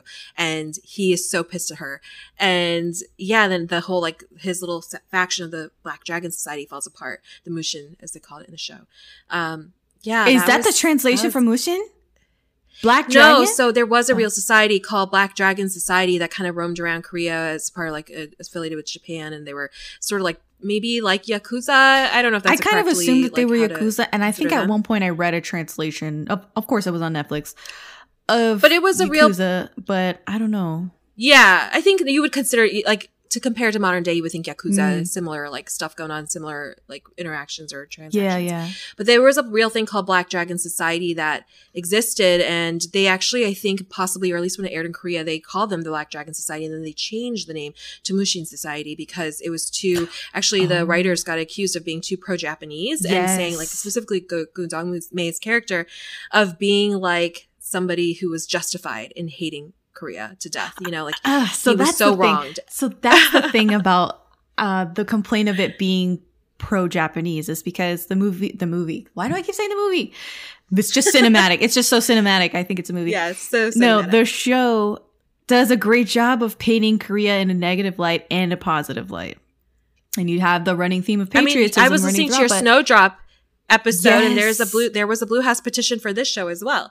Because I know you mentioned that for your snowdrop. So there was a Blue House petition saying, okay, so I have a quote here. It says on July 16th, uh, this is from South China Morning Post. I have this quote. And on July 16th, the petition appeared on the Chonghua Day, which is the Blue House website, calling on the government to prevent factual errors in period dramas. The petition stated, quote, in the historical facts, there are definite perpetrators and victims. Joseon was not depicted as a victim of colonization, but instead one that invited it. Gu Dong-mae's character is a villain, but by showing reasons he had to join the pro-Japanese organization, his actions have been justified. End quote. So, so this was like as the show was airing, and then they had to like kind of rewrite. They rewrote his whole character to be a little like more on the Korean side or like helping Korea because this was the way it was starting to go. People were getting pissed in Korea, so they sent this petition. The writers rewrote it. They they changed uh, Black Dragon Society to Mushin Society, which is a fictional uh, thing. but- Got you. yeah. Wow, that is so interesting. Because that's my favorite thing of the show is like, uh, I guess the characters have every reason to hate Korea. You know, Korea is painted in a bad well, light to be fit, because of their to history. fair, some some Korean netizens were upset because they were like, "Why are you showing that Korea had no electricity till like someone else brought it in?" I mean, because that's what happened. Like, sorry, like you know, some people right, right. were getting upset over kind of silly, th- sillier things, you know, or Right. taking umbrage at because they're they maybe themselves are super patriotic, and I, I understand like you don't want Korea to come across some kind of like backwoods, Oh, true. Yeah, society, yeah, but sure. But I mean, historically speaking, and I think this is one thing about historical fiction that's so interesting. And again, going back to your Snowdrop thing for a minute, which I was listening to a little bit, there is like this push and pull of like historical fiction and, and being like a fiction and being art and being this and that. Yeah. But then if you don't know the history or you don't have a context for the history, Yes. there's so much that could go wrong. And so Right. it definitely touches lots of nerves. Yeah, and I mean, the thing about electricity is silly or like, you know, but the, but I get kind of why they're like you're they're like you're basically saying Japan and this guy like selling himself to Japan like his his his um, allegiance to Japan made sense and they were upset with it and then they like okay we're gonna backtrack and change it and change the, like the his story arc. I don't know it's it's hard. I'm on the fence about that one. I really am. yeah. I, I mean, I don't, I don't even have a side really because I'm like, but I, I will, full disclosure, I studied history in college. I have a history degree. So it's, um, and one thing about it is like, it's, it's sort of like that line from Hamilton, like who lives, who dies, who tells you Yeah, story, you exactly. know, like who gets to say what is history Yeah. and who is the one teaching it and how are you portraying it and what, whose perspective are we looking at it from? Because some of those people who, which Mr. Sunshine shows, who were like kind of pro-Japanese or, or like, you know, played with the Japanese so that they would get some kickback. Like Lee Wan-ik, for example. That's a prime example of a terrible, terrible yeah, character who was is a prime example. Yeah, but they they have their reasons too, Exactly. and for them to them, it's like, well, it's good that Japan should like some people definitely did even later, like maybe they show some pachinko, which I haven't watched it, but I read the book like many times. But there's some people who were fine, not fine, but they were like, yeah, okay, I'll I'll play w- along with the Japanese stuff. Like I don't care that they're here. I think they're making our country better. and There's Eugene is constantly maintaining this narrative. I is I don't care who takes ownership of Korea. I really don't. I just want all of you guys to stay safe. Well, that was fine. weird because he's like, I'm not helping Korea because of Korea. I'm helping because of this lady. I was like, this is weird. Like, He- but okay. That's, that's another thing to, you know what? Let's segue into their relationship because I feel like it's Okay. the main thing that people recall of the show is just them two. And he is, again, maintaining that he is American, American, American, American, pro America, don't tread on me, all that shit. And he is actively going back to Korea and jeopardizing his entire military career for the woman he loves because she is a revolutionary. She's trying to put Korea back on on top again and trying to fortify Korea against all of these foreign incursions. And even though America is taking like a back seat during this time period, this very small time period, like there's tensions from all sides. And mm-hmm. you know, at one point they were talking about like why isn't America helping us? Because we're allies. We sounded we signed a treaty with America and they're not doing anything to help us. It's because of all of these back backwoods money deals that happen that there's a loan out to Japan from America. America stands to make a ton of money off of any th- war that happens in Japan. So it behooves them not to do anything. So it was like very political in that sense. And he just mm-hmm. bypasses all of that. Like he is above all of that, essentially. He's not married to America, unlike her. People are yes, he loves America. He calls it his homeland, fine, but he is not mm-hmm. s- burying himself next to the American flag and Mm-mm. you know being that into patriotism like she is. Like he's Yeah. not that even because he did it for survival reasons and you know he was like this is a ladder i could climb the ladder of the military i can work my way up the ranks till i become uh, whatever he whatever like role he was I in- in the honestly Marines. feel So- like they didn't do such a good job of explaining why he was in the military, like what it gave him. right I guess you could Right. see like the end product, obviously, of all of his power and influence while he's in Korea at the legation. But initially, he was being bullied, harassed in the streets just because he was Asian. And i mean there's that line in the the show where he's like an american gun doesn't care if you're a noble or Yeah. a no, Yeah, yeah. like you know like he says that to her yeah, and then he's got so all the felt, I was quips. like what does this mean what is what is that quip like? Carry a big stick. Oh my god! oh the he quotes a, a president. yeah yeah yeah yeah At yeah. one point. carry a big stick speak softly and carry That's a big it. That's a that's some president that said that. I can't remember which one. It's, it's, not it teddy roosevelt I think it is Teddy Roosevelt. it's teddy roosevelt Teddy Roosevelt said that. He It's quotes it like a couple of times early No, on. No, that was corny as hell. I'm like, what the hell are you talking about? Why are you so I'm that? Very intrigued by his distinction of like, I'm not doing this for Korea. I don't give a fuck who owns Korea. But he hates Yeah. the Japanese when whatever they're doing in the streets. Like he's But wildly he upset. so fluent. Why is he fluent? Like, I have so many questions. Like, did he was he stationed in Japan? I know, like, of course, America is also involved in Japanese stuff for a long time. I don't know what was going on. I was just like, I didn't get him in some some points. You know, Uh huh. Yeah. I just didn't get him. And then the fact that he was at the very end, like you said, helping so much, but because of her, I was like, that's your excuse because you just want to help her. I mean, it almost like he wasn't. Even if he had said like, because I love the like Potter guy. I mean, he was sort of alluding to that, but like he didn't like say it so explicitly. He was just like, it's all about her. I was like, no, you love everybody here. Like, you love all these Korean people. So Yeah. It, I you know? uh I don't know. It's hard to say. I guess the distinction I'm trying to make is he can back her and her ideologies without believing in her ideologies, and I feel like that would throw me. But can he? scent, I don't know? think so. I wasn't buying it. Right. I felt like I was like, no, you love Korea. Just admit. it. Right. Like he would, and then know, the if it comes flag, down to it, you would pick Korea. the flag that the king oh, king why was he holding onto that flag? Oh. Explain that. What was that? He then he had Don't it draped on his bed or something. Like I, there was like Uh-uh. some weird. That thing. was weird. I was That's like, when like what the is going on? nationalism was getting really weird. Yeah, the it- patriotism was getting so weird. I was like, what are we doing right now? Yes. oh my god. Okay. Okay, let's recenter here. So, um Lord, where do I go? We were talking about their romance, the uh, the meet cute. Let's Yeah. talk about the meet cute. Episode 2 they meet. I don't know Oh, if I've ever Ruth. seen a meet cute where they're both trying to snipe the same guy before. It was creative. It was clever. I liked. I liked that as a meet. cute. yeah, yeah. A lot of iconography, them on the roof, them like freeze frame because her her art like when they when they hold their hands up to each other like this Yes. they're like are you that was oh iconic It is iconic, and I I fully that was the one time where i believed in them Yeah. not the one time but like one of the few times yeah yeah. But then he like was like, tricks her. He tricks her into like falling in love with him because in episode three she's like, "What is love?" She's learning English. I heard it's better than gaining a title. And he says, "Well, you can't do it by yourself. You need someone to do it with." And she's like, "Would you do it that with was me? so weird Would you do it with Oh, me?" And it's just, it is a really nice moment between them. There's nice electricity between them, but obviously, yes he is manipulating her into yeah because he knows what it means He knows what it means. tricking her i don't know Yes. So I'm like weird. It's torn. Sort of weird. It's it yeah Yeah. i wanted it, it wasn't as good as it could have been if it was a little less weird it was weird, and then you're just like, what? Yeah. And then he's ten years older than her But it in the context good, of the show. So Oh, yeah.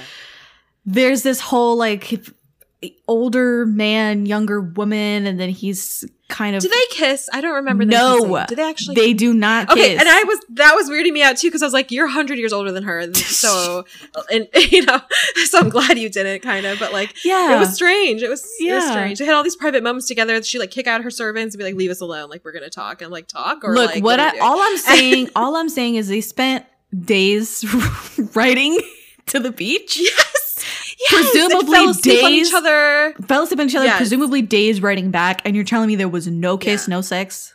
Nothing, nothing. And I mean, if you think about it, Goo Dong-mae got further than he did by putting his hand under his her skirt, like singing the palanquin with her. You're right. All they did was hug, and maybe they were. It's because of the Koreans that they are. I guess Yeah. the 20 year age gap in real life was like kind of causing them to be a little more prudish. It was weird though. I feel like by the end, he's about to die for you, girl. Like, do something. Like, something has to happen. That's what I'm saying. Is I'm like, homeboy is literally taking the shot for you, dying for you, and your time. you can't This even kiss him on the cheek. Like there was nothing. I mean, to be fair, at that point, it'd be a lot harder to let him do that. But like, you should. have No, no, no. But you see what I'm saying? Like there, there was life and Yeah. death situations prior to that that they had a moment to breathe afterward, and there was still like nothing. Um, Still nothing. yeah, it's nothing.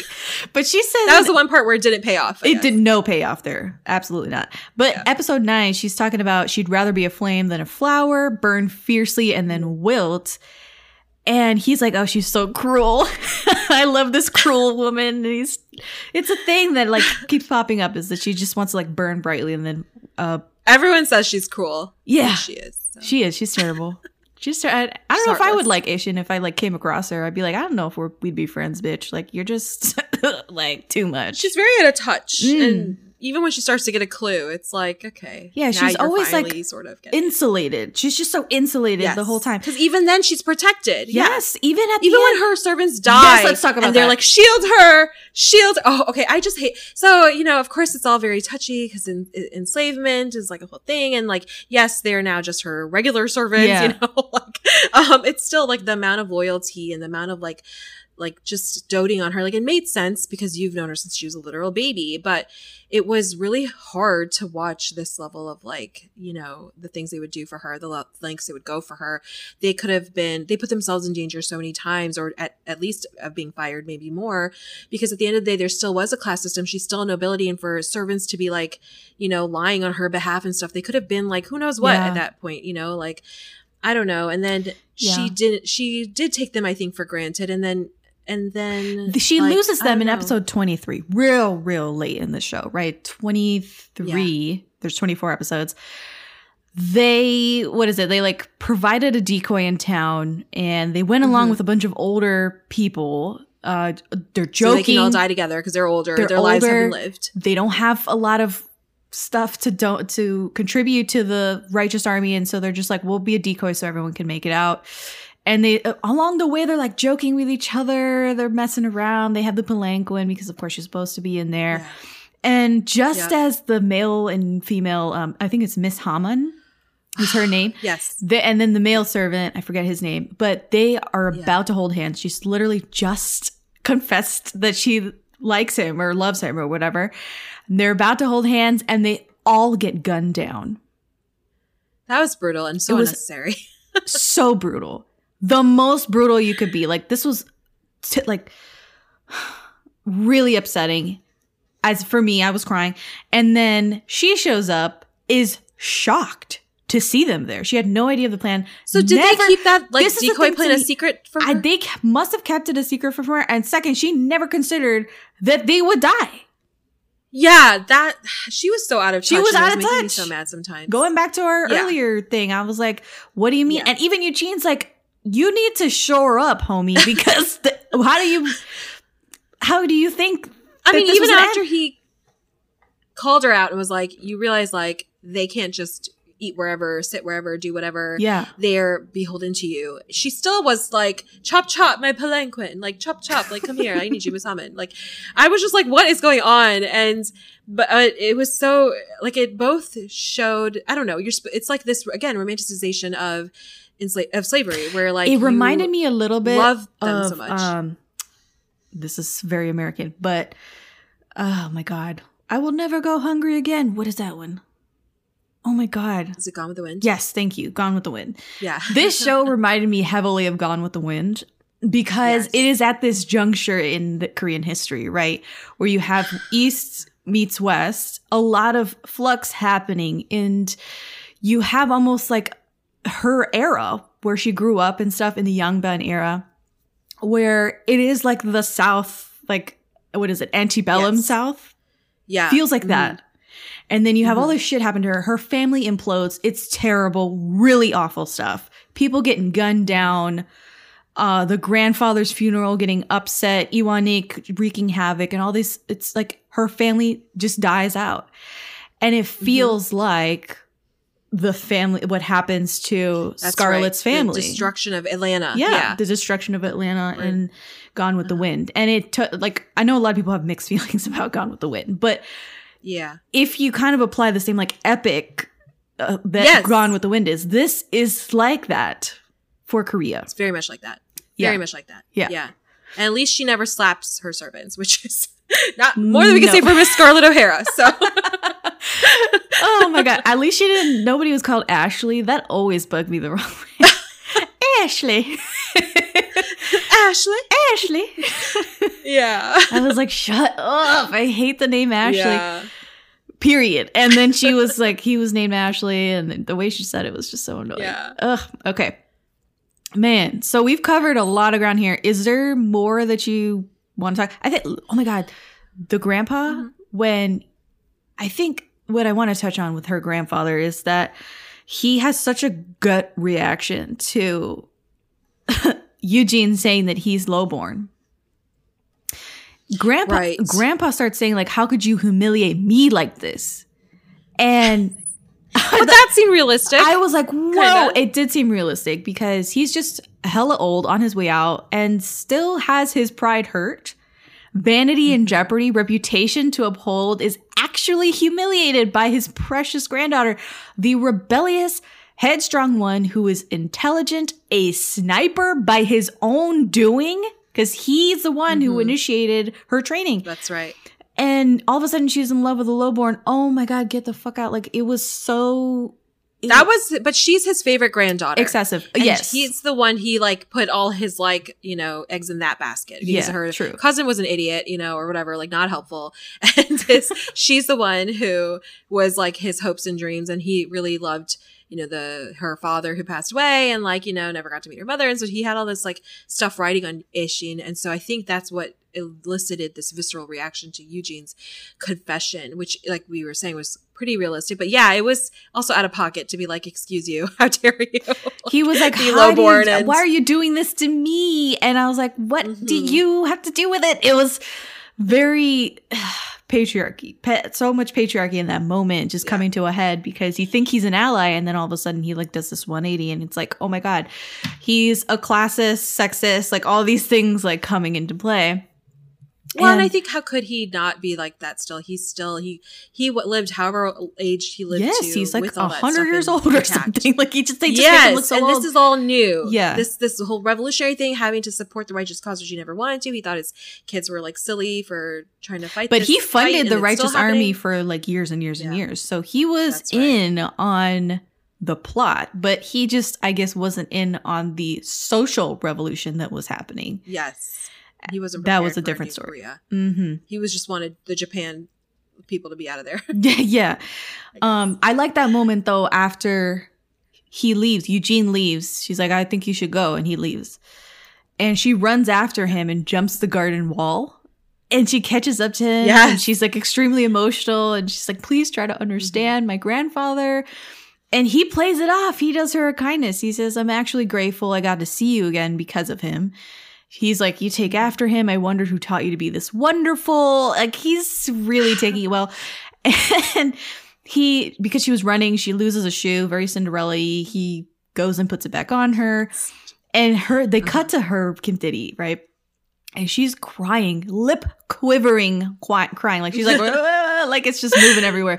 And i have in my notes oh my god she's breaking because it was such a good moment for her obviously she plays it kind of close to the chest throughout the show even though she does have emotional Yeah. moments she is very hard faced and so stoic. that yeah very stoic and has a really good poker face and in that moment she just breaks and i loved it i love the vulnerability there Yeah. I mean, also another moment like that is when she pulls the ring out from her, um, you- whatever she's wearing to be like, I'm still married to you. you know, like, Oh, my heart, God. fake married to you. yeah I thought that was also similar, like, cause she did.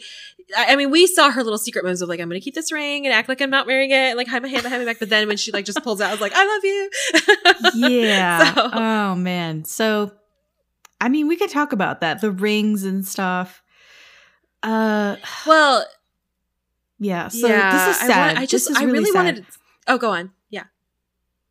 What do I have here? I have the um in episode 21 he proposes to her Yeah. and it's not the pro- romantic proposal that everybody wants. It's out of necessity. She needs has manipulated her love. yeah. I mean she's using him. his love for her to get him to get her to Japan.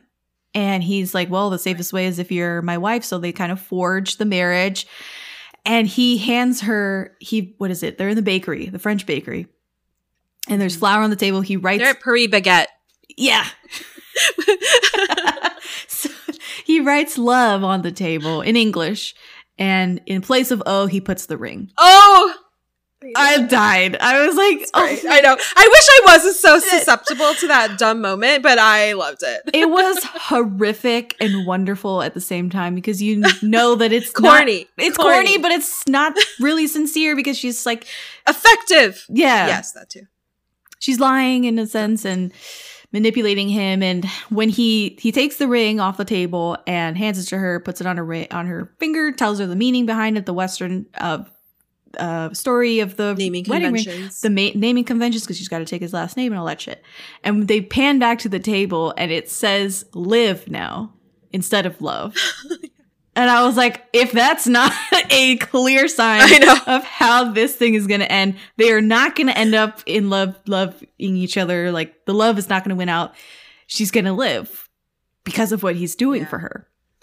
And yeah, it's just, he's just very forlorn in that moment. It's not a triumphant moment, not happy. He has to fake the marriage to help her accomplish the mission. And yeah, it's just versus a sincere manifestation of their the love. wedding portrait they take. the yeah, wedding. that wedding. I lost. Um, you're you're hitting nerves here because some of these things are just manufactured to make so you effective. Why do we all watch K dramas? It's this stuff. This is like K drama. Why are we watching this show? Yeah, Yeah, exactly. yeah. Oh man, but they leave the day they leave on the train too for the mission. She's dressed in Western ladies' clothes, not the suit, like the, Looking so the tuxedo mask suit. Yeah. She that's the tuxedo mask suit.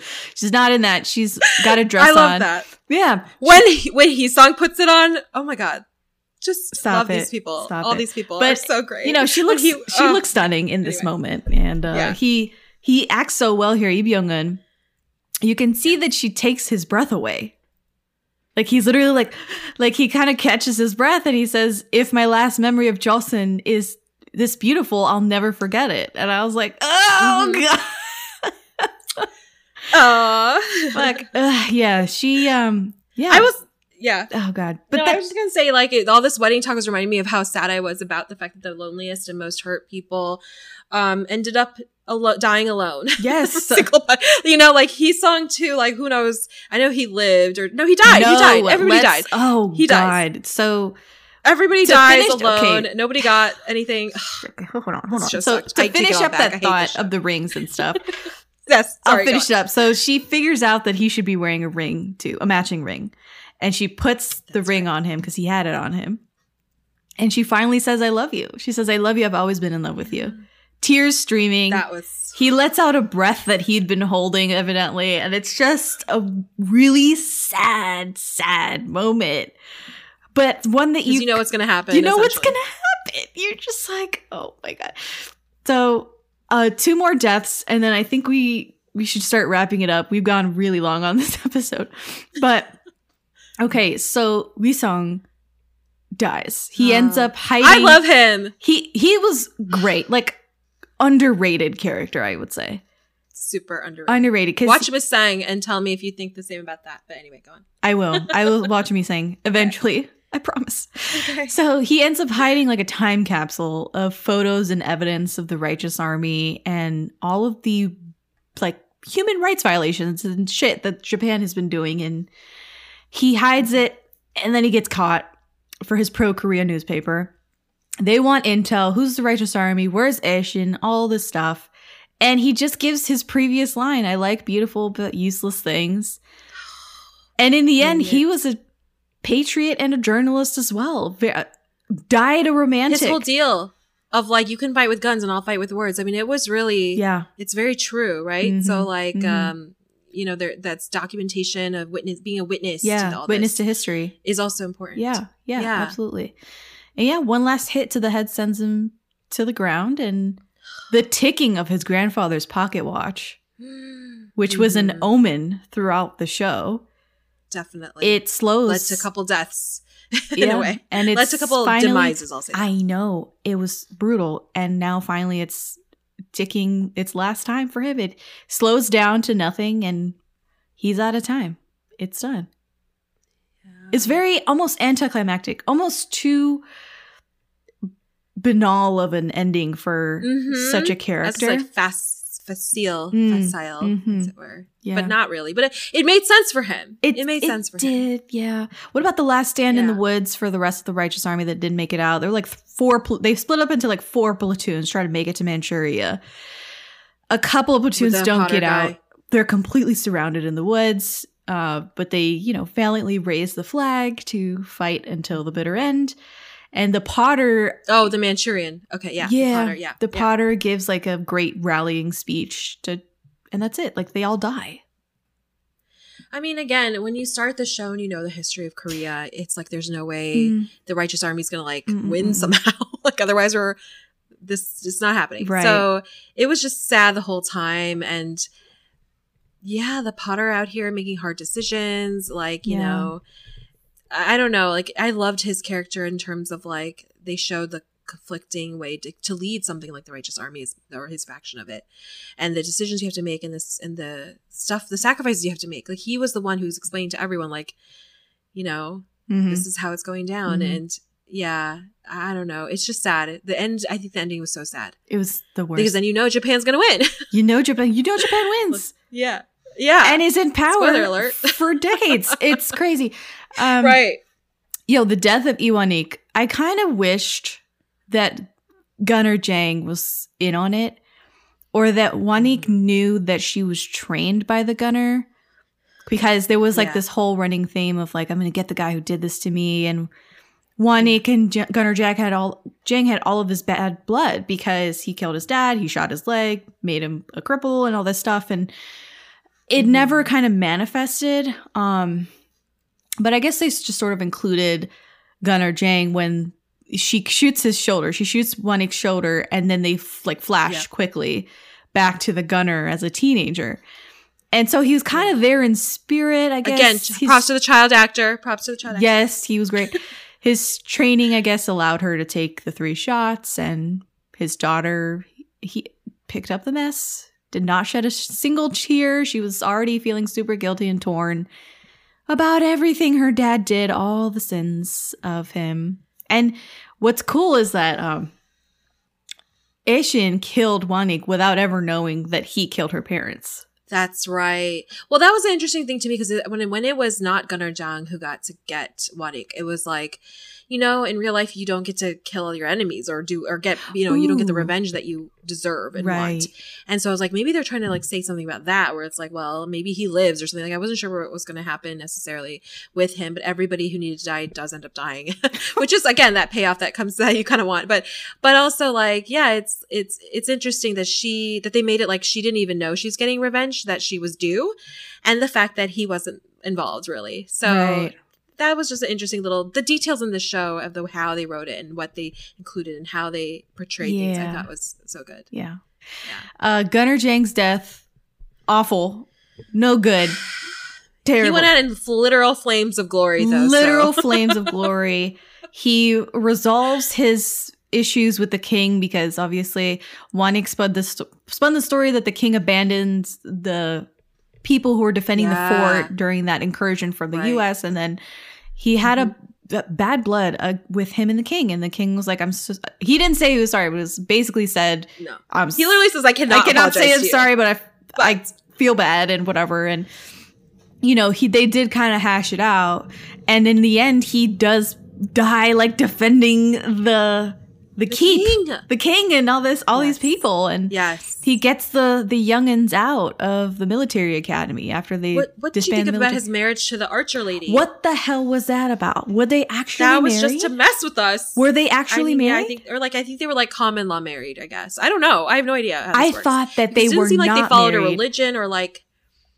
Could they be married? Oh like my I, God. with their So- or, I mean, I think they could, but like I understood that they were not married. They just had a long-standing flirtation. They had unspoken feelings for each other, and they were looking out for oh, so each that other. you think they weren't even in a relationship? No, and then when he he kind of said uh, towards the end of like when they were separated that we're gonna leave together and we'll forge a life together. He kind they kind of like halfway said that they loved each other. She said he was. She was waiting for handsome man to come back. That's like, what "Who is she that's what about?" that conversation ended up Okay. being like. I'm basically gonna wait for him here. Whenever he's done, we're gonna pick up and like move together. We're gonna continue this together. And then he, she ends up hanging. She's That was death. horrible. She's the first death of the That was Endgame. horrible. horrendous, Yes, like so brutal. brutal. Just and watching they that was so have her difficult. hanging, and he shows up, and he can't even look at her. He's just like brim down on his hat, like cannot Yeah. look at her. But he screams to cut her down because this is his wife. And I Mhm. was like, oh my god, did he just claim her as his wife all of a sudden, or what? Did I maybe misread means the whole like my intended. This is my intended. Mm, Maybe it's like that. I, I don't know either. mm. It was a little confusing, but So brutal nonetheless. Yeah. so brutal. the love stories did not catch a break. No. Oh my god. Did you understand anything about the seven traitors of 1905, the five traitors of 1905, the seven traitors Um, of 1907? not really, but I will say in my research, there's all these little skirmishes and things, and like there was like people who were kind of like infiltrated the, the king side of things and were really like kind of like Japanese spies and like were doing kind of these underhanded things, and that's what led to some of the like earlier skirmishes and different things like that. Right. and um and that's when things like japan just like japan was just like squatting essentially in a way Mm. and it seems like from what i read at least and in the beginning and then uh, King Kojong was like, let me just like get some formal formal treaties and stuff, get other people involved so that we can. He was trying, had good intentions to get Korea to a place of power, but yeah, there was all these other little things that happened. There's a lot of like farmers against the king Mm. revolting and this and that because for various reasons Yeah. before that, even before he was king. So I'm assuming it's I don't know, it's stuff like beyond me and Because they the made a point of having Hee-sung come and take their photograph. Okay, so I wanted to talk a little about this. The, the Righteous Army, Weebong, as it, Weebyong, I, I might be pronouncing this wrong in Korean.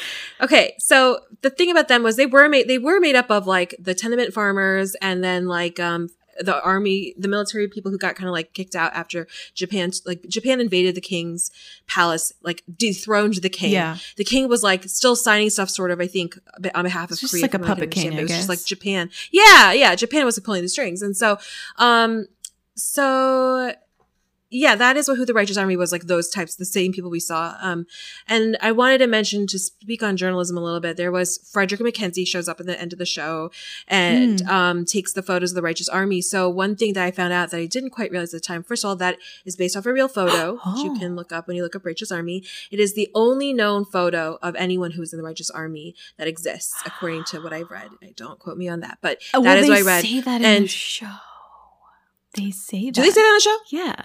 I, well, I also read it uh, elsewhere because I was I was like I don't know what's going on here, but they, do they say that's the only photo in the show? well, it they is the said- only I think the journalist said or whatever that this is probably the only photo that will exist of you guys. yes. Okay, so for for foreshadowing, I guess because that does end up being the only um photo that exists of the righteous army. I don't know if they have the names. You know, the list of names. I was like gonna try and like Google it, but like those Korean names are hard to Google because everyone has like the same names. You know, like a lot. So yeah. yeah, I didn't really go there, but um, but then I also wanted to kind of mention um another journalist. So Philip Jaisohn was actually so I was trying to find out like was Eugene Choi. So the thing that is good about historical fiction is it kind of brings people to try to pay attention to history or like find out about history that they didn't know before. Yeah. So that's a good thing. So I was like, is Eugene Choi? And that's like a common question. If you look at Mr. Sunshine, it's like, was Eugene Choi a real person? Was this based off a true story? Right. So there was a man named Philip Chason and Jason or Jason maybe, but it's spelled J A I S O H N. Oh. so sort of spelled like almost like Korean spelling in a way, Right. uh, or something. But Philip Jaisohn, he was a Korean-born, naturalized U.S. citizen and a former member of the Enlightenment Party.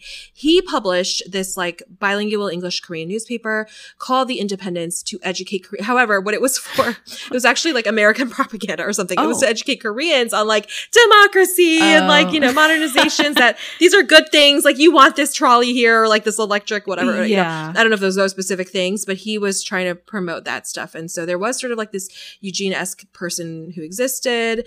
Um, these journalists, though, like, you know, it, kind of a mix of like what Frederick McKenzie did and Hee-sung of like independent journalism. Right. And, you know, Koreans, I don't know. It, it, it all kind of like somehow makes a full circle. I got you. But, um, No, that's interesting. Yeah. That's great. So, uh, you know, I can see, you know, I can see them looking it up and be like, well, we could just make it two characters. but that's if anyone does. And I think so to, uh, again, just to go back briefly to Snowdrop, or if you are to take some of this stuff to heart, it's like if you don't know it, and even if you know it, but you didn't live through it, it's like Mm, different, right? mm. So it's different to have actually gone through. I think in America, because we haven't, like, thankfully had any much happen on our soils in like, you know, generations, but 9 11 is, I think, something that people who lived through have like a Mhm. certain concept of Absolutely. born after. or when Kennedy died for So- the previous generation. Like, right yeah. exactly that exactly that so if you who where were you when kennedy died where were you on 9-11 those things th- those are kind of the closest maybe we as like very privileged americans can, can um, relate to when you think of like people who are korean or have korean national pride and think of these events versus us just consuming as like me- media and entertainment and that kind of Right. so Interesting. I love your points. Okay, I'm coming up to the end of my notes, to be honest. And I, I don't know if I have the energy to like continue talking about Mr. Sunshine. It's just so overwhelming.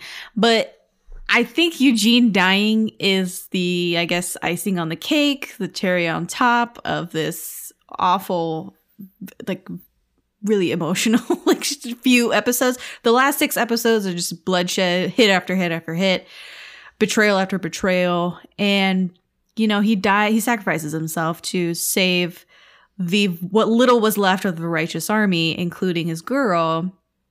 And he uncouples the train and, you know, he dies just shy of the sunlight because it's at the very end of this tunnel. It's very symbolic and you know, this is my history, this is my love story, this is why I just I have to go, I wish you victory. All of these things that he says like in voiceover are just uh, crazy. I mean, awful. Where else could he go? You know, like that's what I just kept thinking at his death. I was like, this death is like seems like it's in vain because it's yeah, it's for her, but like she probably would have lived somehow. You know, there is an argument or a, a point to be made, I think, that Eugene Choi's uh, role in this show is greatly diminished after he goes to prison for three years and they have the time jump to 1907. When they come back from 1907, like it is almost a completely different show. It is like it's a different country. yeah, different country and different but very high stakes. And you get the end game episodes, and you're just kind of like wondering where Eugene's character is going to land here. Obviously, everyone is doomed to die, but you know, his character motivations, we touched on that earlier. Like, what is his deal? He's so wishy washy, but at the same time, very resolute, staunchly American. And honestly, I think that they didn't know what to do with him. Like they knew what to do with yeah, uh Goo Dong-mae. yeah. I feel like they knew what to do with Yeah. him way more than they knew what to do with Eugene. They definitely clapped when he wrapped his scenes. Like they knew exactly what. They just were like, "You're finished. You're done. And we've wrapped this nicely and in a tidy manner."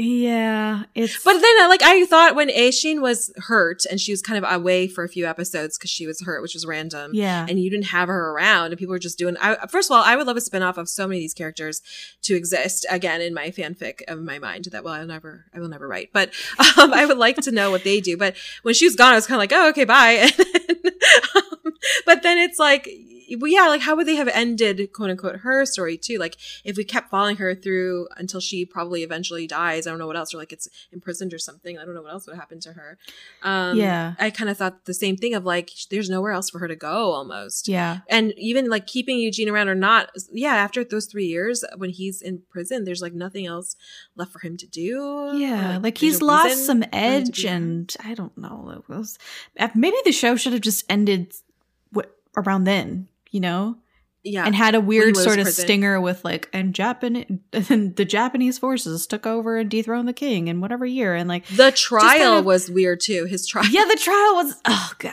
no one can do a good the American judge was look so I'm telling you I'm telling tell you this right now the American like Americans are the only ones who can do an American trial in Okay, cinema oh, a trial. like- no, I was gonna say the accent. Oh I'm telling you like the portrayal of this trial was like bonkers I was like was okay so there's four people there in this like jury nobody else in here and i just seen like like i have so many issues really um That's what I'm saying. Like this whole show was great, but then had like so many issues. I was like, I don't know. Yeah. I'll take away some soju Oh, bottles from you.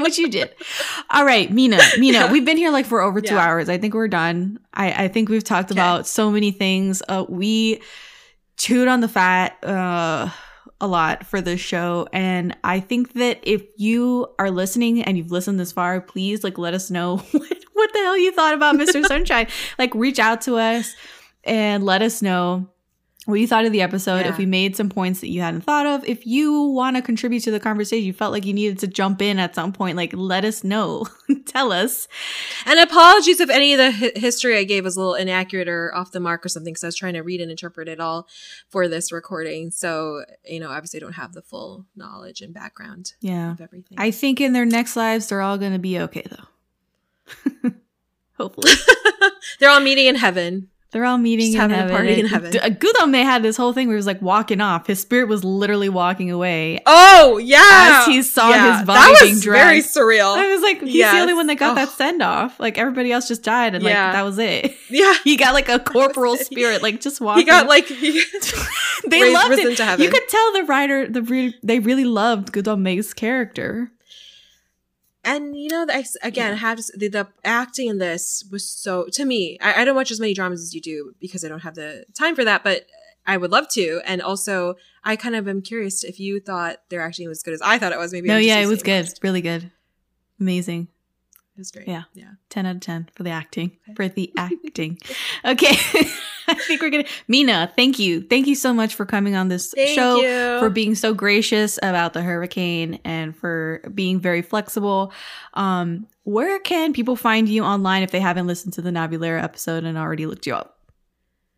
Yes, please find me on K-pop Bookshelf on Instagram. That's mainly where I am. I'm really bad at tweeting, but I am K-pop Bookshelf Pod at gmail.com if you want to send me an email. K-pop Bookshelf Pod, I think that's my Twitter handle. I don't even know, but um, yeah, check it out. I cover a lot of um, not just K-pop stuff, but other stuff to try and understand things like K-dramas and Korea and Korean culture, society, um, all that stuff. So check it out. Uh, thank you. And I think that's it. That's our show. I'm Jessica, and this has been ATC Presents Daebak Dramas Podcast. See your eyes, see your face. 자꾸 가슴이 뛰어서. See your face, see your eyes. 맘에 품은 걸 알았죠. 내가 살아온 세상 어느 순간보다 더 소중해서 그댈 둘러싼 시간뿐 모두 다 한 조각 공기처럼 간직했죠 너무나